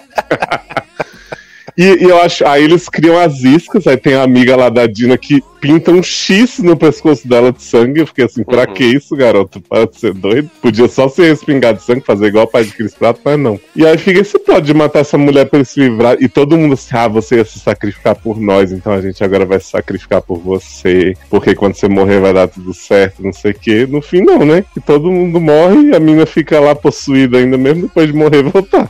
Não, achei maravilhoso. E a- é muito engraçado que aí vem o- os fantasmas, né, entrando lá e correndo atrás das pessoas. E, viado, quando ele pega a Kate e passa no fatiador de. Ah, eu Viado. E o povo Olha. chorou muito a morte de Kate também, junto com o gostoso, né? Falar que era Ah, mas- Porque a Kate era a melhor Kate personagem, era a né, melhor personagem, então realmente. Eu, melhor. eu fiquei puto, que eu queria ela continuando. Eu achei que ela fosse sobreviver, assim, de verdade. É. É importante dizer que antes de tudo isso acontecer, ou enquanto isso tudo acontecia, Kate começou a transar com o irmão de Dina e Que é o menor Heather de também. idade, né? O menino com Exato. 11 anos, sem penteiro no Aham. saco. E ela transou com ele, beijou. E. Dina e Heather também tiveram uma cena super sensual, assim, né? Tirando as calcinhas. Tiraram a calcinha, ficaram só de sutiã e calcinha. Só o gostoso não transou, bichinho. Não, mas ele transou consigo mesmo, ele até fala. Sim, exato. Olha aí. Ele fala, vocês se pegaram? Vocês também? Eu também. Ele apresentou muito nesse filme. Ai, gente. Mostrando que o amor próprio existe, né, amores? Sim, Vocês não exato. Ai, eu amo. E aí, menina, é maravilhoso que a, a Dina mata a Heather, né, afogada no, no tanque, com a lagosta. E aí depois ela pega 75 EpiPens, né, pra botar no, nele. E aí eu só ouvia Leózio gritando, pelo amor de Deus, garota, faz um boca a boca nessa mulher, pelo amor de Deus, para de ser doida. Não adianta meter adrenalina só, garota. Aí a Heatherzinha acorda, os fantasmas somem. E fala assim, menina, acabou tudo. Graças a Deus, que loucura. E aí fica aquela mensagem, né? Que o, o xerife, né? Drogas nem morto, né? Aparece a mãozinha da Eliana assim, né? Porque foi o pessoal met- metido com as drogas que morreu, né? Os maconheiros safados, tudo, que morreram. Triste. E aí eles que causaram esse caos na, na cidade. Uhum. Ninguém E o fala nada do menino de Sunnyvale que morreu. Ah, jamais. Nem do enfermeira. é, os drogados mataram gente no hospital também? Sim. Aham, né? Que loucura. Coisa. E o delegado deixou a mensagem lá, né? Na casa da, da, da fulana lá, dizendo que tá acontecendo de novo, né? De Uhum. novo. Exato. tá Você vê até a polícia do PM que tinha mais gente, gente, que é só esse homem andando de um lado pro outro esse também, homem. fazendo cara de algo estranho aqui. E o melhor nome do cara é Good, né? O cara do, do, do xerife tosco, né? Xerife trouxa Good. E aí, menino, a mãe de Heather vai lá buscar ela, né? E aí a, a Dina fala assim: E aí, menina, vamos brincar de bater bife hoje de, no hoje de noite? Amanhã? Aí ela falou: Não, garota, vamos bater bife hoje. E aí a mãe da, da Heather ficou horrorizada, né? Fala assim: Ai, que absurdo, minha filha deixou de ser normal. E aí, de repente, essas duas estão lá na cama se pegando. Ai, que gostoso, não sei o que. Ai, lá, lá, E o irmão de Dina lá mexendo no computador, como sempre, né, no chat da UOL, né? No chat amizade, falando: ah, não, porque eram os drogados, né? Ele, garoto, não era drogado nada, era meus amigos, tudo, que absurdo, não sei o quê. E aí, Dina levanta, né? E aí o telefone toca. E aí ela atende e fala assim: aí, aí, beleza? Ela fala assim: garota, tu me ligou. E eu só tenho uma coisa pra te dizer. Ainda não acabou. A bruxa vai querer tudo. Ela, como assim, garota? E, Matamos e o Red, Dina, e Dina fica assim, quando ela liga, ela fala assim: Ah, muito obrigada por nada, né? Que você me liga agora, que eu já resolvi tudo, seu idiota. E aí, co- como é que essa mulher descobriu o telefone dela? Porque Então, ela, né? Porque ela tinha ligado lá da escola, não foi não? Recebeu no zap, menino. Recebeu no zap. O xerife falou, foi essa menina aqui, né? Ele tinha um Ah, cartão, né, menino? E aí, de repente, quando o Heather desliga o telefone, a gente só vê uma. A Heather não, quando o Dina desliga o telefone, a gente só vê uma faca, né? Atravessando Olha a faca. Atravessando Viado, o eu Dina, amo né? que assim, quando a Dina atende esse telefone, eu falei, olha o tamanho desse fio de telefone, Brasil. Parabéns. Aham. porque- E aí tem um motivo, né, pro fio ser desse tamanho, porque a Heather esfaqueia a menina inteira, abre o bucho, abre o coração. E, e Dina fica correndo pela casa, igual galinha, né? Tipo assim, não, nem, me, nem me abalei pela facada. De repente, quando você vê, tá a Heather enrolada no fio. Ai, que ridículo. Babando, né? Possuída. Maravilhoso, meu Deus. Atriz possuída. E o pior é que acaba o filme assim. Olha, eu odeio vocês porque comentando o filme ele parece até divertido, mas não Olha é. aí, tá Não, é vendo? um saco. Viu? Que é um filme sem carisma nenhum, que esses acontecimentos vão só se apilhando. Olha, Ai, eu amo, porque ele acaba. E aí tem o preview do 2, né? Sim. Que vai mostrar a Dina e o irmão indo atrás da, da mulherzinha que sobreviveu nos anos 70, né? E aí o filme vai começar tudo numa foto no jornal. Uhum. vale lembrar que Dino está com várias facadas pelo corpo inteiro, mas está de boa sair investigando. Ai, que maravilhoso, meu Deus do céu. Ai. E será que Heather vai ficar presa enrolada no cabo do telefone? Tomara, né? Não, eu quero gravar três filmes daquele jeito, Léo, senão nem assisto. Olha. Ai, vai ser tudo na minha carreira se Heather ficar presa no enrolado no telefone até o final do terceiro. Ai, ai, meu Deus. E lembrando, semana que vem estaremos aqui para falar sobre Rua do Medo, parte 2, né? Ansioso. 1977. Ai, ai. American Horror Story 1984. Corre aqui, Tia Ryan. Ai, ai. O pior, o pior que tu falou, mas eu super achei que é, esse filme era o que Ryan Murphy queria fazer com aquela temporada de American Horror Sim, Story. total. É a mesma vibe. Na temporada foi melhor. É, Não, não. Eu ainda prefiro o filme, que a temporada Né? foi muito tosca, gente, aquela temporada. Deus, Que é isso, gente? Professora Chupirocuda, pelo amor de Deus. né? Olha, Billy Lourdes lá, né, pegando a professora Billy. Lourdes. Uhum. Exato. Grande casal Montana e professora Chu. sim.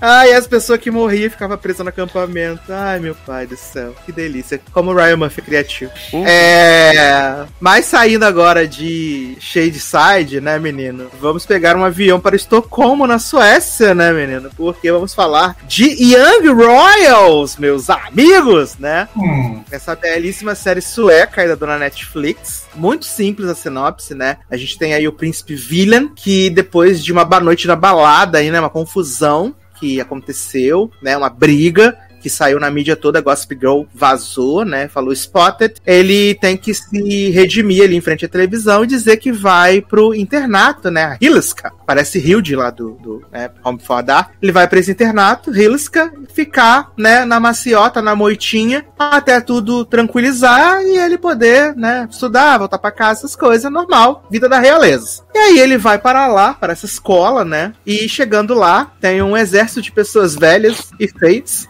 muitas pessoas feias. Não que ele seja lá aquelas coisas bonitas.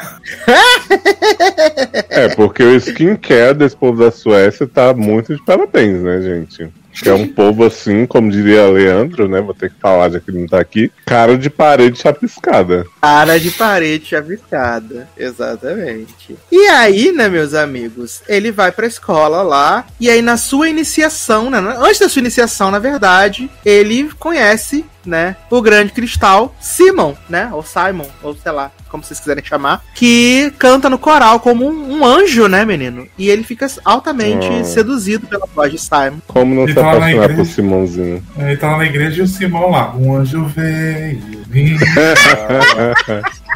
amor chegou pra mim. E aí começa a desenvolver assim esse relacionamento entre eles- dois, né? Entre o, o Villain e o, e, o, e o Simon. Enquanto algumas coisas vão acontecendo ali dentro da escola, eu acho que a série ela, ela foca bastante nisso, né? Nessa primeira temporada, nesse, nesse conhecimento dos dois, né? Nesse laço que eles desenvolvem ao longo da temporada.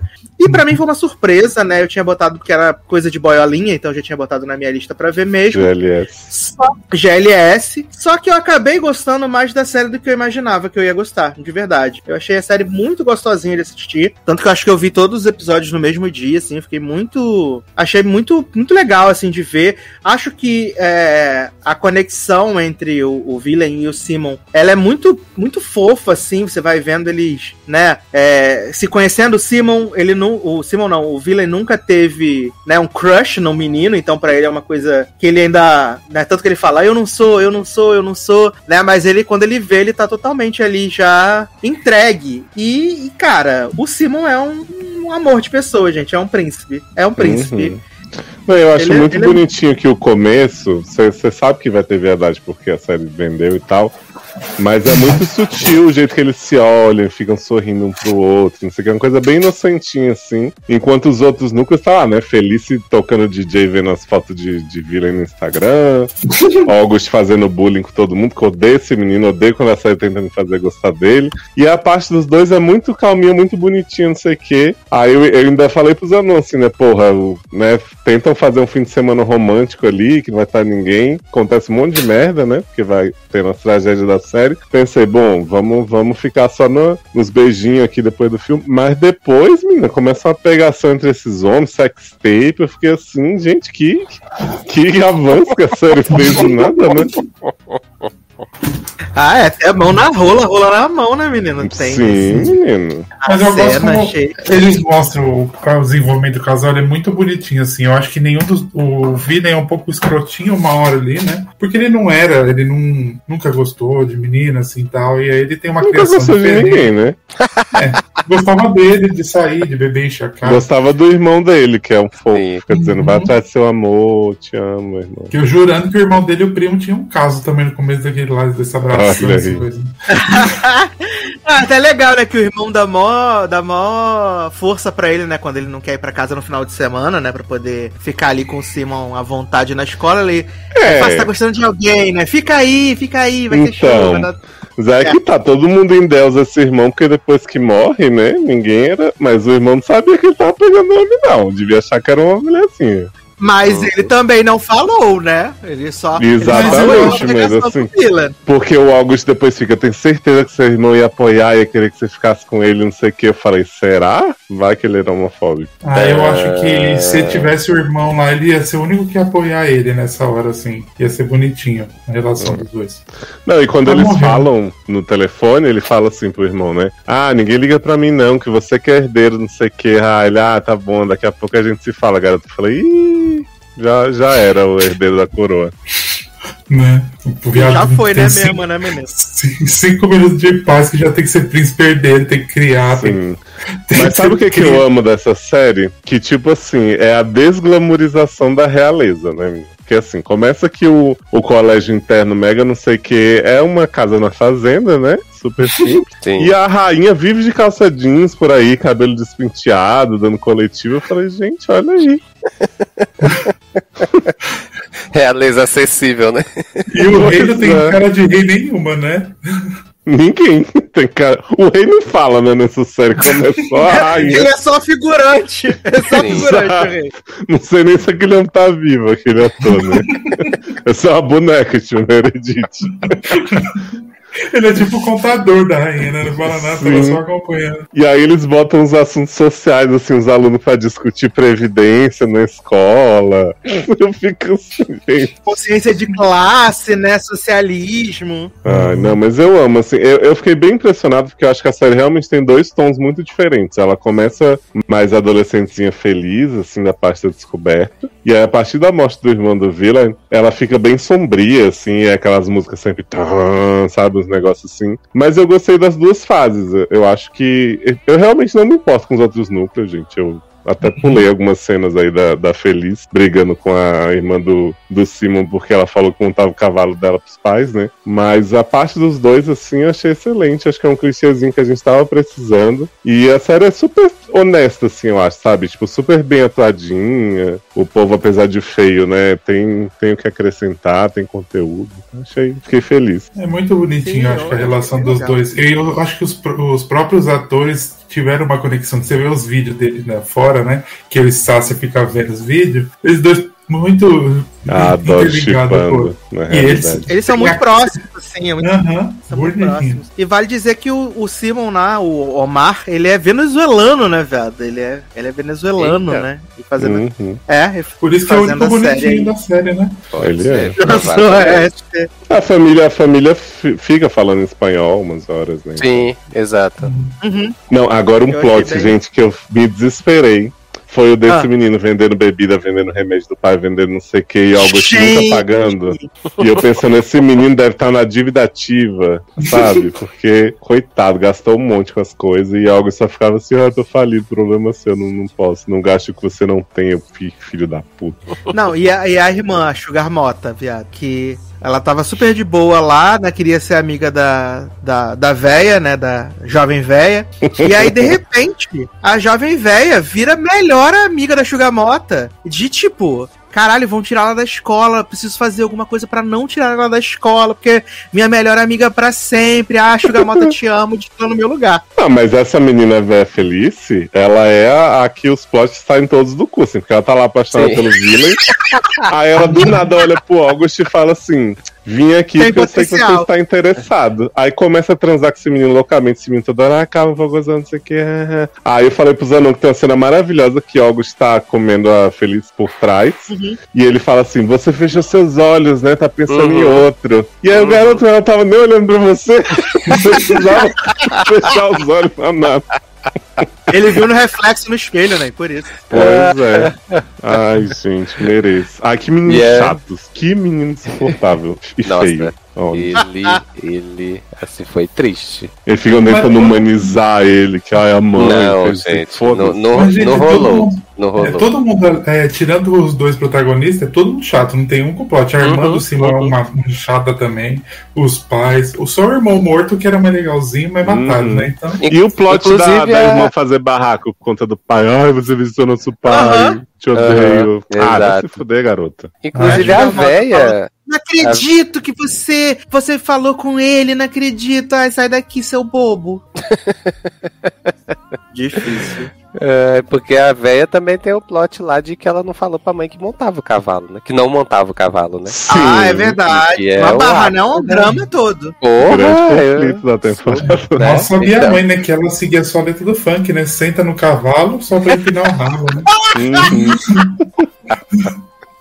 Não, ela não cavalga, né? E ainda não usa o vestido branco da mãe. que Sim, absurdo. exato. Adolescente Nossa. rebelde, Absurdo. né? Nossa, muito difícil. Adolescente, né? Pra não dizer que não tem gente legal além do, do Simon e do Villain, tem os amigos do Simon também, que vão pro jogo, né? que Gente, aquele amigo do. Simon é horroroso. Ele é muito feio, ele é muito feio. Gente, ele é um ratinho, Ele é muito gente. feio. Ah, Ele tem uma É. cara Ele de parece o rato. Pedro É o Pettigrew, né? Radicho, né, viado? Isso, exato.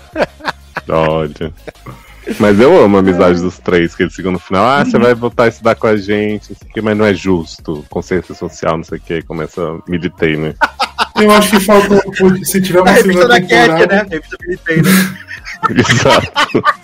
se tiver uma temporada, ter essa, esses amigos dele junto com o Villain lá, pra ter uma interaçãozinha. Ia ser legalzinho. Eita porra, ele. Sim. Menino, e o grande protagonista dessa série, que eu não sei nem qual é a cara dele até agora, porque os colegas são todos igual, que é o Alexander, que era o menino que abria a porta pra eles, era a função. e aí ele cria uma mega conspiração de droga, Levou de culpar drogas, todo né, menino? mundo. E eu fiquei, gente, mas quem é esse menino que eu nunca vi? Eu só vi o povo bater na porta e falar Alexander. tipo, era a função Ele porteira, aparece né? lá servindo as drogas na, na iniciação do villain. Olha. É, amanhã Nossa, eu nem lembrava preto.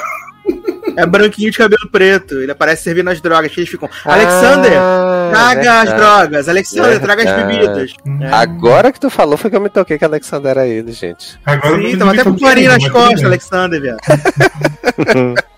Vou fingir. Olha, coitado desse menino ter que ficar abrindo a porta pra todo mundo. Ninguém fazer uma cópia de chave, né? Nossa, e é ainda se fudeu depois, né? Pois é. Exato. É, Exato. inclusive o Villain arma contra ele, sendo que o menino, coitado, ele era drogado que nem todos os outros, mas pelo menos só abria a porta. E o Villain fala assim: vou, vou livrar meu namoro, vou fazer isso. Eu falei, bom, em algum ponto a série vai mostrar que ele foi escroto, né? Fazendo isso com o menino. Não, só seguir Não. a vida com o Alexander expulso. Beleza. Mais um dia, né? Mas tem a De que luta. fala do Villain, né? Falou assim: ele é rico, ele pode se erguer, ninguém vai lembrar mais. O Simão Sim. não é pobre. Eu escutei. Achei maravilhoso. Ele tá virando socialista igual o Namor, né? Igual Uhum. na amor.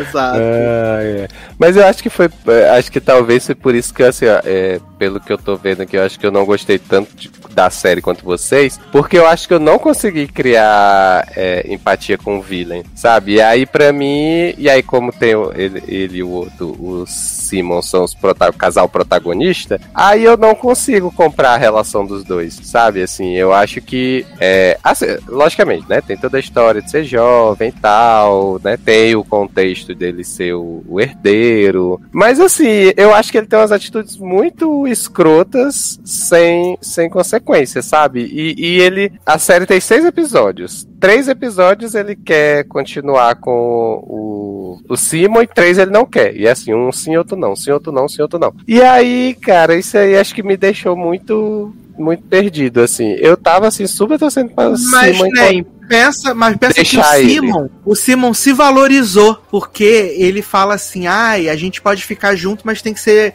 é, sigilo, discreto fora do meio. Aí o Simon fala, eu não vou ficar aqui sendo esconderijo de ninguém, você que lute, o problema Não, é seu. Sim, sim. No final, aí depois no final ele ele, vê- fe- ele fez isso mesmo. Aí beleza, eu aplaudi, porque realmente. É, não, né? e depois ele vai lá e fala assim, ai, nem, te amo. E aí o Simon fala, ah, bacana, Feliz Natal. Beijo. Ah, Exato. gente, não, mas e- aquele abraço do final foi tão bonitinho, Né? Tipo, foi, significou né? tanta Foi. coisa ali pros dois. Foi. Mas eu É, achei, primeiro, quando a, a rainha fala assim, né? Você vai dar uma entrevista pra fulano, né? Marta de Cruasame, que expôs a Janete e tal. Você vai, vai falar que, que não era você na fita. Eu pensei assim. Eu achei que ele ia falar que era GLS. Villain vai chegar lá e vai falar: sou uma grande homossex, amo sim, meu amor, não sei o quê. Aí, não capaz tem isso, né? Beleza. Aí no final, quando rola o abraço, eu pensei que ia rolar um beijaço ali pra todo mundo da escola ver. Também não. Fiquei na. Mas tá, mas É. tá vendo? É por, é por, acho que é por isso que eu não gosto dele, assim, que eu não compro eles dois. Porque tem umas cenas que eu acho que tinha tudo. E assim,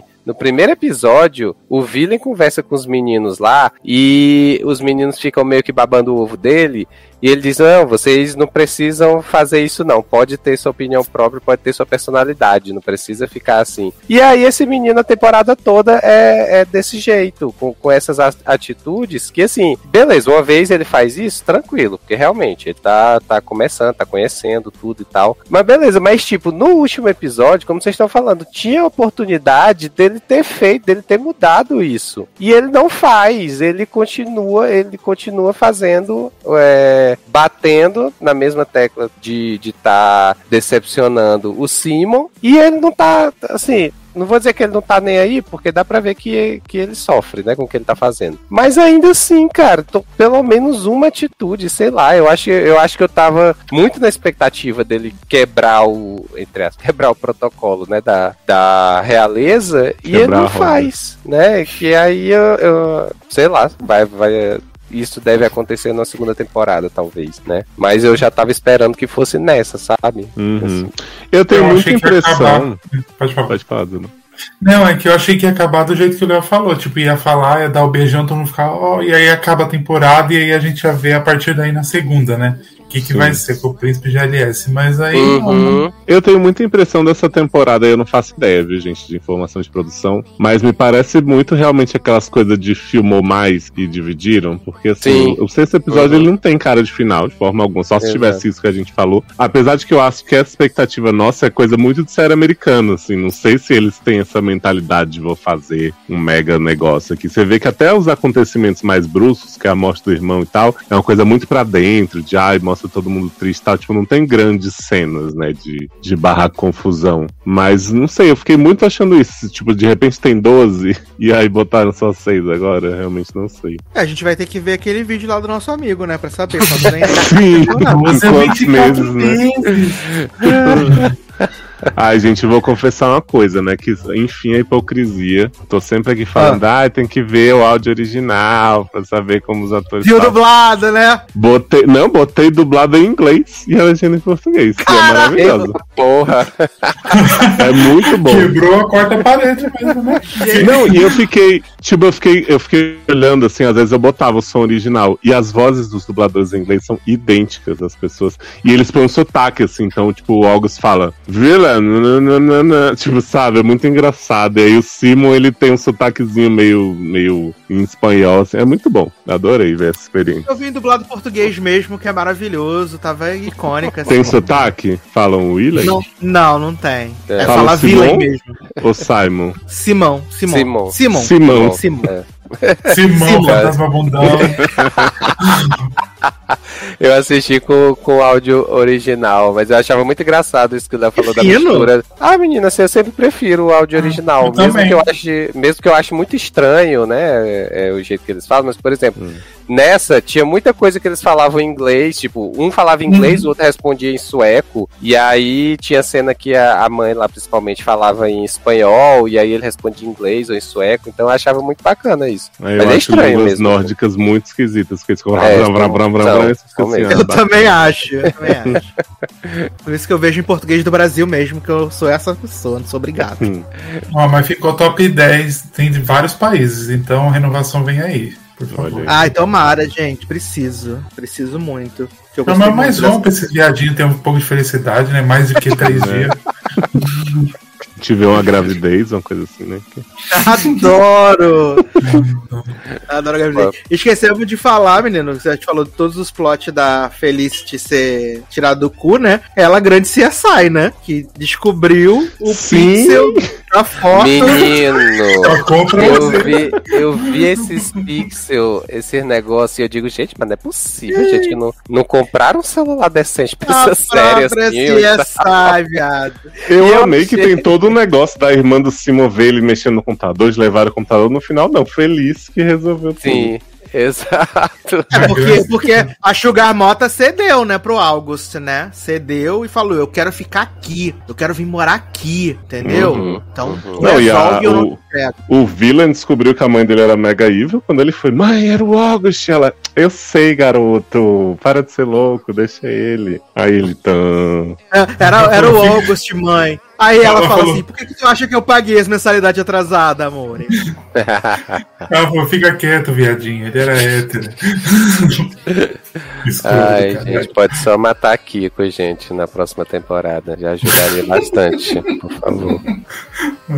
Maravilhoso, gente. Mas se você ainda não assistiu Young Royals, por favor, assista. Faz toda a diferença. É uma série muito gostosinha. Inclusive, quando eu estava falando de Young Royals aqui, eu estava recomendando pra Taylor outra série que eu assisti no final de semana, que eu também em um dia só, que foi Geração 30 e Poucos, que é italiana. É bem legalzinha também. Assista também, que é, é Topperson. Vou falar mais sobre ela no Sacer Show de amanhã, tá? é porque Sacer fica mandando as séries, aí eu, não consigo ver tudo. Já mandou, já mandou hacks pra eu ver, né? Ai, gente, Hacks é muito boa. Aí, Também vou falar em breve no primeiro, aí, Vi o primeiro episódio, achei mais meninha, né? De primeira, assim. Aí me mandou agora essa outra também, que essa daqui a Netflix tá insistindo pra eu ver, né? Toda vez que eu entro, tá lá em destaque. Aí, Ela, eu vi o videozinho, né? E me falei, cara, é isso. E aí no domingo tava sem nada para assistir, né? Já tinha visto o Young Royals. Aí acabei vendo ela toda no domingo, na sequência, assim, porque ela também é muito gostosinha de ver. Essa série alterna timeline, porque eu já vi umas fotos que é umas crianças, outras é uns adolescentes, eu fiquei muito Sim, no, no, no, caso é, é, ela se passa em dois, duas timelines, né? Timeline hum, agora, oh. no presente, e em 98. Ah, entendi. Né? É tipo o Rodo Medo, quê? Só que bom, né, menino? Só que bom. Será que tem alguém enrolado no, Aí já tem, já tem veneno que Zanon também indicou, né? Que... Gente, uma hora eu vou indicar aqui pra vocês. É sensacional essa série. Eu, eu já tava doido pra ver, só que eu, eu tava com preguiça de baixar, né? Aí quando eu vi que ia entrar na, na HBO Max, eu digo, ah, então agora eu vou ver. Tá vendo, gente? Só dicas boas. Em breve a gente pode comentar essas séries aí conforme a gente for vendo. Tipo, hoje, se Leandro tivesse vindo, a gente ia falar lá da Kátia Cega que ele viu, da, do, da, do Ah, menino, eu vi, o primeiro, eu vi o primeiro episódio de Kátia também. Olha aí. Então, é. quem sabe semana que vem aí dá pra falar. É do vulcão? Uhum. É, Kátia Cega. Não está sendo fácil. Esse Leandro falou, vou ver Capla. Aí pesquisei Capla Netflix, Capla, e não achava. Aí descobri que era Catla. Eu também fiz a mesma coisa. Ai, ai, gente. Mas então fica aí a recomendação: Veneno, geração 30 e poucos aí para vocês assistirem e Young Royals, obviamente. Bom? E ouçam Drama Grande... Queens com Hayley, Brooke e Peito comentando entre Rio. Exato. E hoje, Leózio, dia 11, o que, que as pessoas têm que fazer quando acabar de ouvir esse podcast? O quê? Comprar seu livro. Comprar meu livro, gente. O amanhã pode esperar. Entretempo Volume 2, já disponível na Amazon, né? Exato. e aí em breve vai ter aí. física também, né? Tô, tô pensando aí, menino. Vai demorar um tempinho se rolar, que, né, que nem demorou na primeira, né? Porque eu quero valorizar o digital. As pessoas vão ver que o digital tem, tem bem mais conteúdos. Tem aí um Previously, né? Que nem The Good Fight Ai, que fez. delícia! Tem um Next, né? Para você já ficar na expectativa. Então, é, vou, vou, pensar o físico aí com carinho, mas ainda vai demorar um pouco, né? Além digital mesmo, gente. Digital salva o mundo, economiza papel. Que... Exato, e vale dizer, como a gente já falou aqui quando saiu Entre Tempos Volume 1, que para você ter o, o Kindle lá, você ler o livro, você não precisa ter um Kindle mesmo. Você pode ler no computador, você pode ler no seu uhum. iPad, no seu celular, porque tem um aplicativo que você baixa e aí você consegue ler Entre Tempos Volume 2. Sucesso Sim, demais. Às vezes até no browser você consegue, no preço do web. É verdade, é verdade, no browser, exato. No seu iPad, no seu iPhone, né, no seu Android, você pode ler Entre uhum. Tempos Volume 2, porque amanhã não espera, né, menino? Então, sucesso não, demais. Não espera ninguém. E nem você pode esperar, você vai sair daqui e já vai clicar no link aqui do post e já vai comprar o seu livro e ajudar o Leózio a subir, a voar, né? Lá nas paradas de sucesso da Billboard da Amazon. E também ajudar o, o autor nacional, que é muito importante. Exato. Tá? E ainda tá rolando, vai ser no dia 16, né? O sorteio. o sorteio! Do primeiro livro físico. Então você vai lá no meu Instagram, Deleose. Aí é só você marcar dois amigos, tá seguindo o Insta, né? Claro, importante. Uhum. E, enfim, leiam as regras lá. É super fácil, super simples. Maravilha! Maravilha! Lembrando que tá tudo linkado aqui no post desse podcast, bem como as nossas redes sociais, onde a gente fica aí dando os spoilers do que vem por aí, né? semana que vem vem coisa boa por aí. E só tenho que dizer para vocês que decidimos a edição 300 e vocês não perdem por esperar, tá? Será apenas Eita. crocantíssima, maravilhosa, um raio de esperança na programação dominical de vocês, tá bom? Então, é isso, meus queridos. Um grande abraço até a próxima e tchau! Tchau! Vamos pro futuro agora lutar, gente.